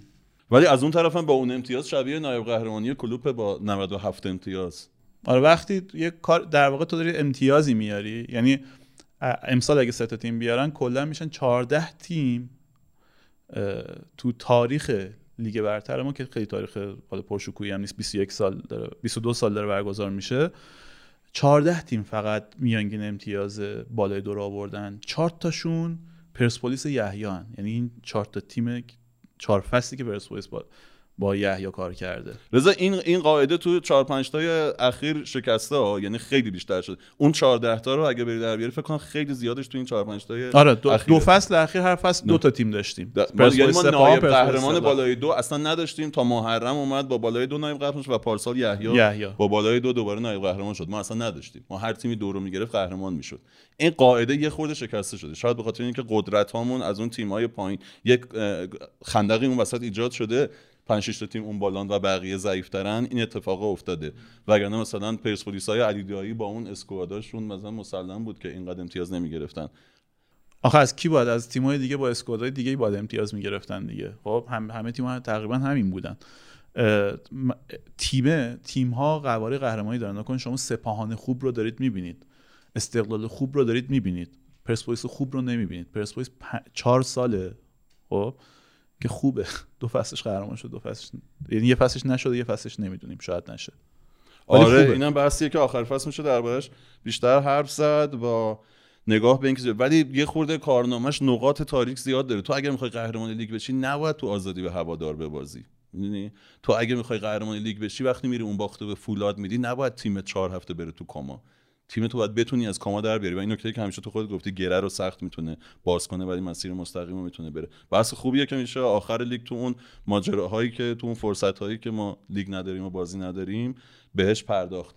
الان باید به چی پرداخت؟ پرسپولیس رو تمام کردیم درباره بقیه تیم‌ها. یه اشاره فقط به نساجی بکنیم. حالا بعدا با یعنی حالا ایشالله اگه منظم شدیم وقت می‌کنیم به همه تیم‌ها برسیم. نساجی خب مربیشو عوض کرد. کاری ندارم به حالا اینکه متحری عملکردش چطور بود و اینها. از نظر من نساجی بعد از نفت مسجد سلیمان که اساسا با مفهومی به اسم دفاع کردن آشنا نیست بدترین شکل دفاعی رو تو همه تیم‌های لیگ داشت و شکل دفاعی خیلی ضعیف. یه جای فصلی امتیازهای خوبی گرفت که اگه اونا رو نمی‌گرفت احتمالا الان ما با یعنی ما منظورم من و همشهریان با استرس خیلی زیادی داشتیم لیگو دنبال می‌کردیم. خیلی بیشتر. مسئله اینه که بجز دو تا تیم نفتی که از اول بد کار کردن از اول مدیریتشون بد کار کرد اه، 14 تا تیم دیگه لیگ فقط سه تا تغییر داشتن تا قبل از این تغییر. خب؟ بردیف بود که خودش رفت. قلنویی بود که خودش رفت. و نکونام بود که خودش رفت. خب این اولین تغییریه که حالا نمی‌دونم اونم مثل این که در واقع تفاهم شده. ولی آره. به هر حال باشگاه می‌خواسته که تغییر بده. یه متنی گذاشتن انگار خودت مطهری خانه نوشته. آره. رضا اونجا دیگه خانه تو نیست خانه امین مطهری شد. خب من می‌خوام بگم که یکی دیگه از جلوهای فصل خوب. حالا نمی‌دونم باید یعنی احتمال هیچ چیزی یه دلیل نداره احتمالا دلایل متنوعی داره. ولی بجز دوتا تیم خیلی ضعیف امسالمون خیلی در واقع بحران زده و به هم ریخته و آشفته امسالمون تیمای نفتی 14 تا تیم دیگه الان اولین تغییرشون رو داشتن. یعنی 13 تاشون تا مجبور نشدن تغییر ندادن مربیاشونو و نیمکت و ثبات داشته. بعد ما در مورد یه باند مربیگری خوب صحبت کردیم. سه چهار تاشون خارجی قوی بودن که داشتیم. مورایس ساپینتو و خمس. خمس. تا دیگهشون مربی بودن که ثبات داشتن. یحیی گل محمدی چند سال تو پرسپولیس بود قلنویی چند سال تو گلگهر بود نکونام چند سال تو فولاد بود و محمد ربیعی چند سال تو مصر رفسنجان بود. و اینا یه رقابت خوبی رو تونستن شکل بدن. می‌خوام بگم یکی دیگه از جلوه‌های فصل خوب اینجا خودش نشون می‌داد که این حالا نمی‌دونم چه اتفاقی افتاد مدیرامون خیلی سخت سراغ تغییر رفتن و مثلا می‌بینیم حتی گلگهر وقتی میره مربیشو عوض می‌کنه آدم از تو همون کادر برمیداره می‌ذاره. یعنی با کمترین تغییر سعی می‌کنه فصل ادامه بده. و خب این مثلا روی کردیه که ما تو لیگ های حرفه‌ای تر می‌بینیم نه تو لیگ های به هم ریخته تر. آره درسته. اینجا رو باید موافقم. آیا آمار 14 تا تیم گفتی؟ سه تا اون دو تا تیم دیگه کو- کولاک کردن ها. یعنی آبادان ما که چهار تا سرمربی داشت در طول فصل. سه تاشون هر کدوم یه برد داشتن. با این بردی که الان ویسی هم آورد و فیروز کریمی بدون برد. نفت مسجد سلیمان هم که اصلا آدما میرن دوباره برمیگردن توش. الان آبادان چقدر امیدوارین؟ آبادان خیلی کم. می‌دونی امیدشون به اینه که آبادان ماجرا این شد که اختلافش شد. پنج امتیاز با مثل کرمان تقابل مستقیما باخته. همین دو هیچ بازی رفت و باخته بود. اینجا باید سه هیچ می‌برد اگه بخواد این داستان رو حل کنه که دو یک برد به سختی. باید شش امتیاز بیشتر از مثل کرمان بگیریم تو بازی باقی مونده. مثل کرمان بازیش سخت هست ولی برای تیم بی پدر و مادر ما هم تمام بازی ها سخته. الان مشکل این آره این مشکل رو دارید واقعا ولی خب مثل کرمان خیلی بازیاش سخته خیلی سخته. یعنی یه مرور بخوایم بکنیم با پرسپولیس بازی داره با سپاهان بازی داره با تراکتور بازی داره با مثل رفسنجان بازی داره یه. بازی هم باید بره تو خونه ملوان که اصلا از پارسال که با هم می اومدن یه کری و رقابتی بینشون آره. شکل گرفته بازی اصلا آسون نیست هم واقعا فکر یعنی امیدوارم آرزو می‌کنم اگه یه کوپن معجزه امسال تو فوتبال ما- تو فوتبال دنیا وجود داشت داره خرج صنعت نفت بشه. آره. ولی شایدم من منم که امیدوارم طبعا ولی شاید هم قسمتم اینه که بریم دیگه یک و توی اون کنج بشینیم یه خورده به اوضاع احوال تیممون و به این مدیرامون. ما هم اونجا شبیه فتالا زده کم نداریم.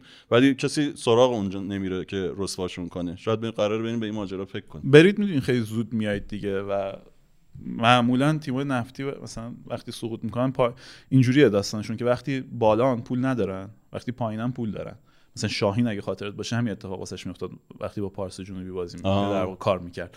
یا برای پارس جنوب خود پارس جم همینجوری بود. نمی‌تونست تو لیگ برتر تیم ببنده. و می‌دونید که این مال برنامه توسعه این مشکل از اونجاست که وزارت نفت من کرده از ورزش قهرمانی و لیگ برتر. ورزش قهرمانی حساب میشه. لیگ یک و دستای پایینتر مثلا نفت و گاز گچساران الان تو لیگ دو با اختلاف صدره. خب خیلی تیم پولدار و خوبیه داره میاد بالا. اونجا منع نیست و اونجا می‌تونن هزینه کنن حالا فرقش چیه؟ شما تو لیگ تو لیگ‌های پایینتر مستقیم بودجه رو می‌تونید به باشگاه. یعنی وزارت خونه مستقیم بودجه رو میده به باشگاه. ولی تو لیگ برتر اینجوری نیست. میدن به هیئت فوتبال استان تحت عنوان مثلا کمک حمایت اینا. آها. اونا یه چیزی برمیدارن میدن به اه، تیما بقیه‌شو یعنی مثلا امسال فکر می‌کنم اگه اشتباه نکنم عدد اینجوریه که مثلا دو تا 25 تا به هیئت فوتبال خوزستان دادن. به هر کدوم از تیم‌ها یعنی یه 25 برای مسجد سلیمان یه 25 برای نفت آبادان یه 10 مثلا از روش برداشته شده 15 رو دادن به تیمی که تیم بیافته. اینجوریه. نتیجهش هم اینه که دو تا تیم آخر جدول دو تا نفتن دیگه. آره، یعنی بر اساس وزارت نفتن. اون نفت تهران هم که رفت نابود شد. ولی خب ما فراتر از اینکه پول چجوری بهمون برسه اینکه چجوری خرجش بکنیم هم داریم دیگه. ما امسال رکورددار خرید بازیکن بنجل خارجیم در آبادان. اینم بذاریم برای بعد و بریم از لیگ بیرون. به نظرم یه جای تنفس بذاریم برگردیم یه خورده بحثایی با هیوا داریم انجام بدیم و خدافزی کنیم.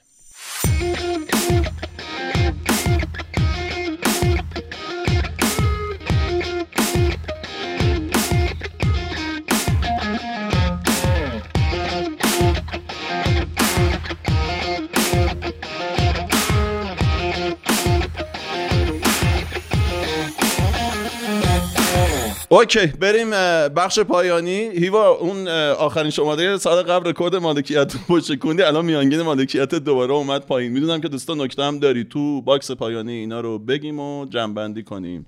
ببین یکی دو تا اتفاق افتاد تو بحث مدیریت فوتبال. گفتم یه اشاره به این بکنیم. این مجمع فدراسیون فوتبال برگزار شد اسفند ما از اون مجامعی که همیشه هم میگیم دیگه. میان یه سری در واقع برگا رو می‌ذارن جلوشون اینا همه تایید می‌کنن و بعدا معلوم میشه که آقا تو این سال مثلا چه اتفاقایی افتاده و این اعضای مجموعه اصلا بررسی نکردن. صورتهای مالی معمولا تایید میشه خیلی انقلتی کسی توش نمیاره. حتی اون سالی که آقای ویلموتس اون داستان پیش اومد و اینا همه اینا تایید شده بود. ولی یه نکته ای داشت این مجمع که گفتم یه اشاره بکنیم بهش. یک ماده ای از اساسنامه رو تغییر دادن. ماده این بود که اختیار می‌داد به اعضای هیئت رئیسه که رئیس فدراسیون رو عزل موقت کنن. اینو تغییر دادن و این اختیار رو از هیئت رئیسه گرفتن. از من اگه بپرسیم میگم کار درستیه. یعنی مجمعی که رئیس فدراسیون رو ور میداره خود انتخاب می‌کنه خودش باید نظارت کنه و خودش باید ور داره. اعضای هیئت رئیسه که خودشون منتخب مجمعن که نباید رئیس رو برکنار کنن بتونه این کارو بکنن. ولی حالا نکته بامزش چیه؟ این بند از اساسنامه این ماده اساسنامه همون بود که باش عزیز خادم رو برداشتن یعنی اینا یه ماده پیدا کردن که باش عزیز خادم رو برداشتن و تو اون داستانی که من همچنان معتقدم که یه جورای کودتای بیرون فوتبال بود با همه ضعفایی که عزیز خادم داشت همه انتقادایی که بهش وارد بود. ولی اون ماجرا اصلا ربطی به فوتبال نداشت. بیرون از فوتبال تصمیم گرفتن گفتن خب اینو می‌خوایم برداریم. یه ماده پیدا کردن گفتن بر اساس این هیئت رئیسه اومد ایشون رو عزل موقت کرد و بعد برداشتن. بعدا دیدن آقا چه چیز مزخرفیه. یعنی چی هم چین چیزی؟ بعد اومدن برداشتنش. یاد این یه مسابقه یکی از این خبرنگارای تلویزیون که بعدا فکر کنم بیرون از تلویزیون کار می‌کرد یادم نیست اسمشو این با سردار کمالی که معاون نیرو انسانی نیرو انتظامی و رئیس نظام وظیفه بود یه مسابقه کرده بود که من قشنگ یادم تو ماشینم نشسته بودن ماشین داشت راه می‌رفت و اینا داشتن صحبت می‌کردن. داشت ازش پرسید گفتش که شما پسرتون سربازی رفته؟ گفتش که نه نرفته. گفت چی چی شده؟ گفت معاف شده ایشون. گفت معافیت چی؟ گفت آره داشته می دویده ورزش می‌کرد افتاده دستش شکسته پاش شکسته همچین چیزی. گفت مگه همچین چیزی داریم که کسی اگه دستش بشکنه؟ گفت آره یه قانونی بوده. منم نمی‌دونستم. رفتم پیداش کردم آره یه قانون اینجوری بر اساس این معاف شده و قانون خوبی نبود اتفاقا. منم تغییرش دادم. بعد خبرنگار ازش می‌پرسه معافیت پسرتون چی؟ میگه خب نه اون که معاف شد. خب اون که هیچی. خب اینم الان ماجرا اینه. اینا رفتن یه بندی پیدا کردن که بر اساس اون از خادم رو برداشتن ولی بعد دیدن بنده خوب نیستش. بنده رو برداشتن و ازش استفاده کردن بعد انداختن دور کسی دیگه استفاده. نکنه یه آره. اتفاقی بود که خیلی هم سر و صدا نشد در موردش. گفتم یه اشاره به این بکنیم. یه اتفاق نمی‌دونم بگم خوبم افتاد تو همین دو سه روز. آقای شیرازی بعد از سالها امپراتوریش در واقع تموم شد تو هیئت فوتبال تهران. در مورد دو تا نکته دارم با- با تردید میگم که خوب بوده. یکی این که چون مطمئن نیستم بعدش چه اتفاقی میفته یعنی همیشه اینجوری نیستش که آدمی که ضعیفه نمی‌دونم اگر حرف و حدیث در موردش بره یا آدم بهتر بیاد. برای همین هیچ وقت جای خیلی خوشحالی نداره. و یکی هم این که این آدم اگر واقعا تخلفی کرده که به نظر می‌رسید که بارها تو برنامه مختلف هم اشاره شد که سوء استفاده کرده از موقعیتش خانوادش رو آورده چرا باید با استعفا بره؟ اون همه سیستم نظارتی ظاهرا تو فوتبال هست و اینا چرا نمیان یه بار بررسی کنن و بگن که آقا این آدم تخلف کرده تو باید جواب بدی؟ آخر سر تمام اونا یا عالمه آدم هستن تو سیستم اداری کشور که پول می‌گیرن برای نظارت. سیستم بازرسی زی حسابی نمی‌دونم همه اینا هستن پول می‌گیرن. کارشون اینه که بررسی کنن و به در واقع یک جایی کسی تخلف کرده اینا بیان جلوشو بگیرن. اینا این کارو نمی‌کنن. بعد چی میشه؟ باید از یک نهاد بیرونی یک نهاد امنیتی به یارو چیز کنن که آقا اگه نری استعفا ندی ما میایم فلان چیز رو ازت رو می‌کنیم. یا میبریمت فلان جا مثلا باید سوال جواب بشی و اینجوری معمولا به آدم اون آدم میاد استعفا میده. آقا شیرازی با استعفا رفت. با تمام حرف و حدیثایی که در موردش بود در نهایت با استعفا از هیئت فوتبال استان تهران جدا شد. حالا کی قرار جانشینش بشه؟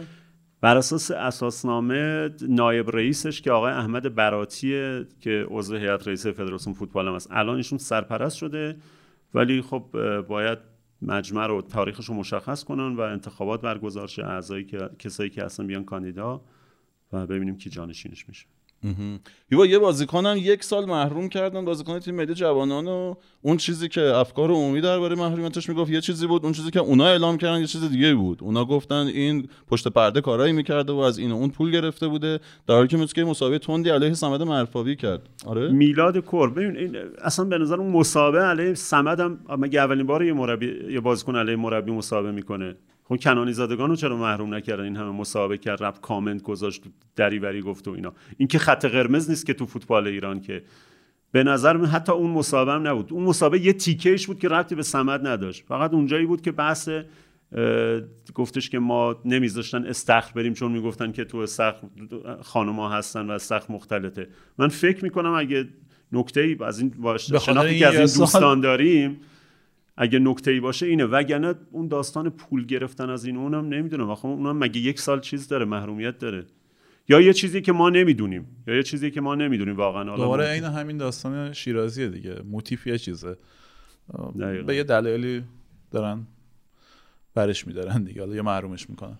آره. که ما نمی‌دونیم. میلاد کور اگر در جریان نیستید مسابقه تندی کرد بعد از حذف تیم ملی جوانان و بعد از باختشون به عراق گفت ما برای بازی عراق خوب آماده نشده بودیم. بعد از بازی قبلی خوب ریکاوری نکرده بودیم. ما رو استخر نبردن. چرا؟ چون استخر مختلط بود. حالا نمی‌دونم چقدر سخت بود که استخر رو برای یه دو ساعت قرخ کنن برای تیم ملی جوانان. و خیلی تند علیه مرفاوی و مسئولان تیم ملی جوانان صحبت کرد و این ماجرا براش اتفاق افتاد. بازیکن تراکتور بود. یکی از هم دو سه تا بازیکن تیم ملی جوانان که سابقه بازی تو لیگ داشت. البته باشگاه خیلی تراکتور کم بازی می‌کرد. باشگاه تراکتور هم آره. اعتراض کرد به محرومیتش که آقا اگه چیزا از تیم ملی محرومش کنی. چرا از فوتبال؟ ما این بازیکنمونه ما می‌خوایم استفاده کنیم. اومده تو اردوی تیم ملی یه اتفاقی افتاده بعد ما رو دارید ازش محروم می‌کنید. یه اعتراض اینجوری کردن. آره. درباره تیم ملی زنان هم من بگم که صعود کرد از این مرحله اول مقدماتی المپیک پاریس. مرحله که قبلا هم رفته بود یعنی سه بار قبلی که شرکت کرده بود دو بار تونسته بود از این مرحله بره و در مرحله بعدی که تیمای قوی اضافه میشن یک سری تیم‌ها که معافن اصلا از این مرحله وقتی اونها اضافه میشن حذف میشه. این بار هم همگروهیاش انصراف دادن بنگلادش و مالدیو. یه دونه میانمار موند که ما بازی رفت یکیش بردیمش و با مساوی یک یک صعود کردیم. ولی حرف و حدیث این تیم زیاد داشت. خانم زهره کودایی که ستاره دوره قبلی تیم ملی بود اساسا نیومد در اعتراض به یه خورده وضعیت‌های حاشیه‌ای و در اعتراض به اینکه مربی دروازه‌بانی که برای تیم ملی گذاشته بودن مربی جوونی بود و حتی کم تجربه تر از خود کودایی و بقیه تیم هم خیلی خوب بازی نکرد من بازیشو داشتم می‌دیدم و میانمار کاملا اصلا میانمار البته یه 20 تا رتبه توی رنکینگ از ما بالاتره ولی خیلی بازی سر کرد. بود و ما خیلی چیز یه پنالتی. پنالتی خراب کرد خیلی موقعیت خراب کرد و ما خیلی وقت کشی کردیم از دقیقه 50 یعنی چون ما داشتیم از توی یوتیوب می‌دیدیم کلی کامنت هم می‌دیدیم دیگه. کامنت ها همه این بود که اینا چرا این شکلی هن و یه ده دقیقه هم حتی نذاشتیم بازی در جریان باشه. با یه وضعیت. آره یا یه وضعیت و داستانی بازی رو بردیم اون تیم حرف و حدیث زیاد داره و به خصوص اون تغییر سرمربی و اینها که به موقعش بهش خواهیم پرداخت. یه نفر رو بذاریم اینجا لیست کنه چیزایی که قراره به موقع بهش بپردازیم. تمام بچه ها من یه نکته می‌خواستم بگم. از لیگ جا موند. گفتیم. یه شانسی وجود داره که صنعت نفت بتونه نزدیک شه مثل کرمان. اون عقب جدول یه خورده جذاب شه. بالای جدول هم که خب دیگه واقعا فکر کنم تو داغترین وضعیتی که ما به چشممون دیدیم. ولی با توجه نتایج گلگوهر تراکتور و مس رفسنجان تو این هفته. جدال واسه رتبه چهارمی هم جذاب شده و حالا با وجود اینکه از لیگ امسال یه سهمیه واسه لی- لیگ قهرمانان وجود داره ولی ترکیب تیم‌ها و حذف استقلال یه وضعیتی ساخته که چهارمی امسال هم می‌تونه شانس سهمیه داشته باشه یعنی اگه اونور استقلال یا پرسپولیس تو جام حذفی قهرمان شن اینور مثلا اه، دو تا سهمیه در واقع احتمالا از تو لیگ در میاد که مثلا با توجه حذف استقلال و خب اون یکیش میشه پرسپولیس دو تا تیم بعدی سپاهان و تیم چهارم احتمال احتمال سهمیه دارن و کورس اینجام جذاب شده. هرچند خب نمی‌دونیم چند تا از این تیم‌ها می‌تونن مجوز بگیرن. حالا جالبه مثلا نساجی که قطعی شد چون سهمیه ایران تو لیگ قهرمانان فصل آینده آسیا شد سه علاوه یک و نساجی عملا حضورش تو فصل آینده قطعی شده. واسه اینکه بتونه مجوز بگیره استادیوم اصفهان رو معرفی کرده به عنوان استادیوم میزبان. خب؟ پرسپولیس هم داشت مشهد معرفی می‌کرد فکر کنم مشهد قبول نذاشت. خب همین. نساجی در که پارسال تو مشهد بازی کرده بود. می‌دونی که مشهد چرا مخالفت کرد؟ دقیقاً. به خاطر ورود خانوما. به خاطر ورود خانوما. گفتم آقا اف سی اینجا یه اصراری داره که خانوما بیان و ما اینجا اجازه نمیدیم. آره یه استادیوم یه جایی ساخت،. استادیوم یه جایی ساخته شده که اجازه نمیده آدم بره توش. خب قشنگه. آره بعد نساجی مجبور شده سپاهان اصفهان بازی کنه. پرسپولیس به خاطر ورزشگاه آزادی شاید دچار مشکل شه. بعد ورزشگاه آزادی که ما امسال پولشو نداریم بازسازیش کنیم. تو سالی که کشور کوچولو دوست همسایه کنارمون یه عالم استادیوم ساخته. کشورهای گوگلی آره خلیج فارس. اونا میزبانی جام جهانی داشتن. خب میزبانی جام جهانی داشتن. از منابع طبیعی مشترک. با ما. ما یه استادیوم نمی‌تونیم بازسازی کنیم. حالا همونطور که تو همین هفته که استقلال ما حذف میشه به خاطر دو, میلی... دو میلیون دلار بدهی به استراماچونی الهلال اونا 400 میلیون پیشنهاد میده به مسی. خب بله. ببینید چند درصد از ظرفیت اون واقعا داره استفاده میشه حالا تا قبل اینکه ببندیم حالا که اینجوری یه ذره. قرار شد که قور بزنیم من نکته بگم در مورد اون اه، موضوعی که رضا گفت این گفتش که ثبات امسال تو نیمکتا بوده و به نظرم یه ذره خوشحال شد انگار مثلا مدیرای ما یه ذره سر عقل اومدن و تغییر من فکر می‌کنم که ربطی به تدبیر و عقلانیت اونا نداره احتمالا احتمالا من حدسم اینه که به خاطر این بوده که امسال خیلی تمرکز رو فوتبال نبود. یه سال ویژه‌ای بود. هیچ که خیلی فوتبال دغدغش نبود و خیلی پیگیری نمی‌کردن. استادیوم ها اصلا تماشاچی نمی‌رفت. حالا نمیذاشتن کسی بره. فشار رو مدیریت ها نبود. اگه نتیجه هم نمی‌گرفتن خیلی کسی دغدغش فوتبال نبود. اینو می‌خوام بگم خوشحال نباشیم خیلی. فکر نکنیم که آقا اینا تغییر کردن.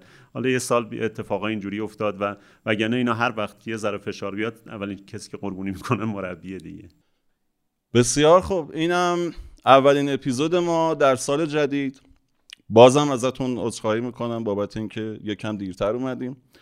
و تمام کامنتاتون تمام اعتراضا و انتقاداتون رو به جون می‌خرم. ما دیگه رفیقیم با هم دیگه. گفتم که این قضیه اعتراضاتون هم به فال نیک می‌گیرم دیگه. نتیجه گرفتم که خیلی دوستمون دارید. منم واقعا دوستتون دارم و آقای رازمیک که از آمریکا پیغام میدی من اینجا با پادکست شما زندگی رو سر می‌کنم. واقعا به جون دادم میشینه کامنتات. آقای فرداد که هفته پیش اومدی توی اینستاگرام من یادآوری کردی که سالگرد سیروس قایقرانه یادآوری کردی که ما دفعه قبل درباره سیروس حرف زدیم و چه ها گفتیم و با چه دقتی و با چه جزئیاتی. اینا باعث میشه که ما زلفمون به هم گره بخوره و این ارتباطیه که من همیشه تو هر جا کار کردم دادم می‌خواسته با مخاطبم داشته باشم. سوای اینکه همه پلتفرم ها به تعدد مخاطب فکر می‌کنن و طبیعی هم هست. من همیشه به عمق ارتباطم با مخاطبان فکر کردم و همیشه دوست داشتم توی جای کار کنم که اگر پنج تا مخاطب دارم اون پنج تا نوشته من رو تا کنن و یک جای گوشه یک کتابشون نگه دارن. کما اینکه من هنوز نوشته هایی که توی 15 سالگی خوندم و یه گوشه ای دارم می‌خواستم فقط بگم که چقدر این علاقه بین ما دو طرف است. اجازه بدید که توی این لحظات پایانی اولین اپیزود سال جدید رو تقدیم کنم به اولین از دست رفته سال جدید. و خیلی تلخ بود صبحی که بلند شدیم و با خبر مرگ کارگردان عزیزمون هنرمند گرانقدرمون کیومرس پور احمد که کلی ازش خاطره داریم. و تعداد مرگ های این شکلی اینقدر در اطرافمون زیاده که هر آن نگرانیم آدم هایی که در اطرافمون در نزدیکیمون داریم می‌بینیم و یک روز صبح بلند شیم و دیگه نبینیم. کیومرس پور احمد که با اون شور و انرژی به یادش میاریم از زمان بیبی چلچله گرفته تا قصه های مجید تا شب یلدا و تا تمام فیلم های ماندگاری که برامون ساخت تا ترانه های خواهران غریب و تمام افسردگی حامد شب یلدا که دم به دم باهاش زندگی کردیم. اجازه بدید که به پایان ببرم با این قطعه از شعر صدالی صالحی عزیز که گفت امروز هم اگر کسی صدایم کرد بگو خانه نیست بگو رفته است شمال. می‌خواهم به جنوب بیاندیشم می‌خواهم به آن پرنده خیس به آن پرنده خسته به خودم بیاندیشم این برنامه رو تقدیم می‌کنیم به کیومرس پور احمد و کسی اگر سراغش رو گرفت بگید خسته بود رفت کمی بمیرد زود بعد خدا من در شهر تاریکی پنهانم. من راز شب بوها را می‌دانم.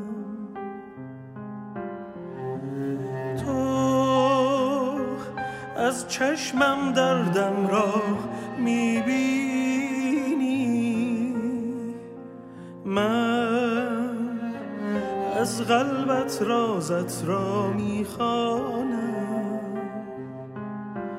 همراه من شو در طوفان سختی ها ماه من شو در تیر بختی ها. آوازم شو تا فردای آزادی. سرشارم کن از شوق پیل کندن ها. تا صبح پروانگی رفتن ها. پروازم شو تا رویای آزادی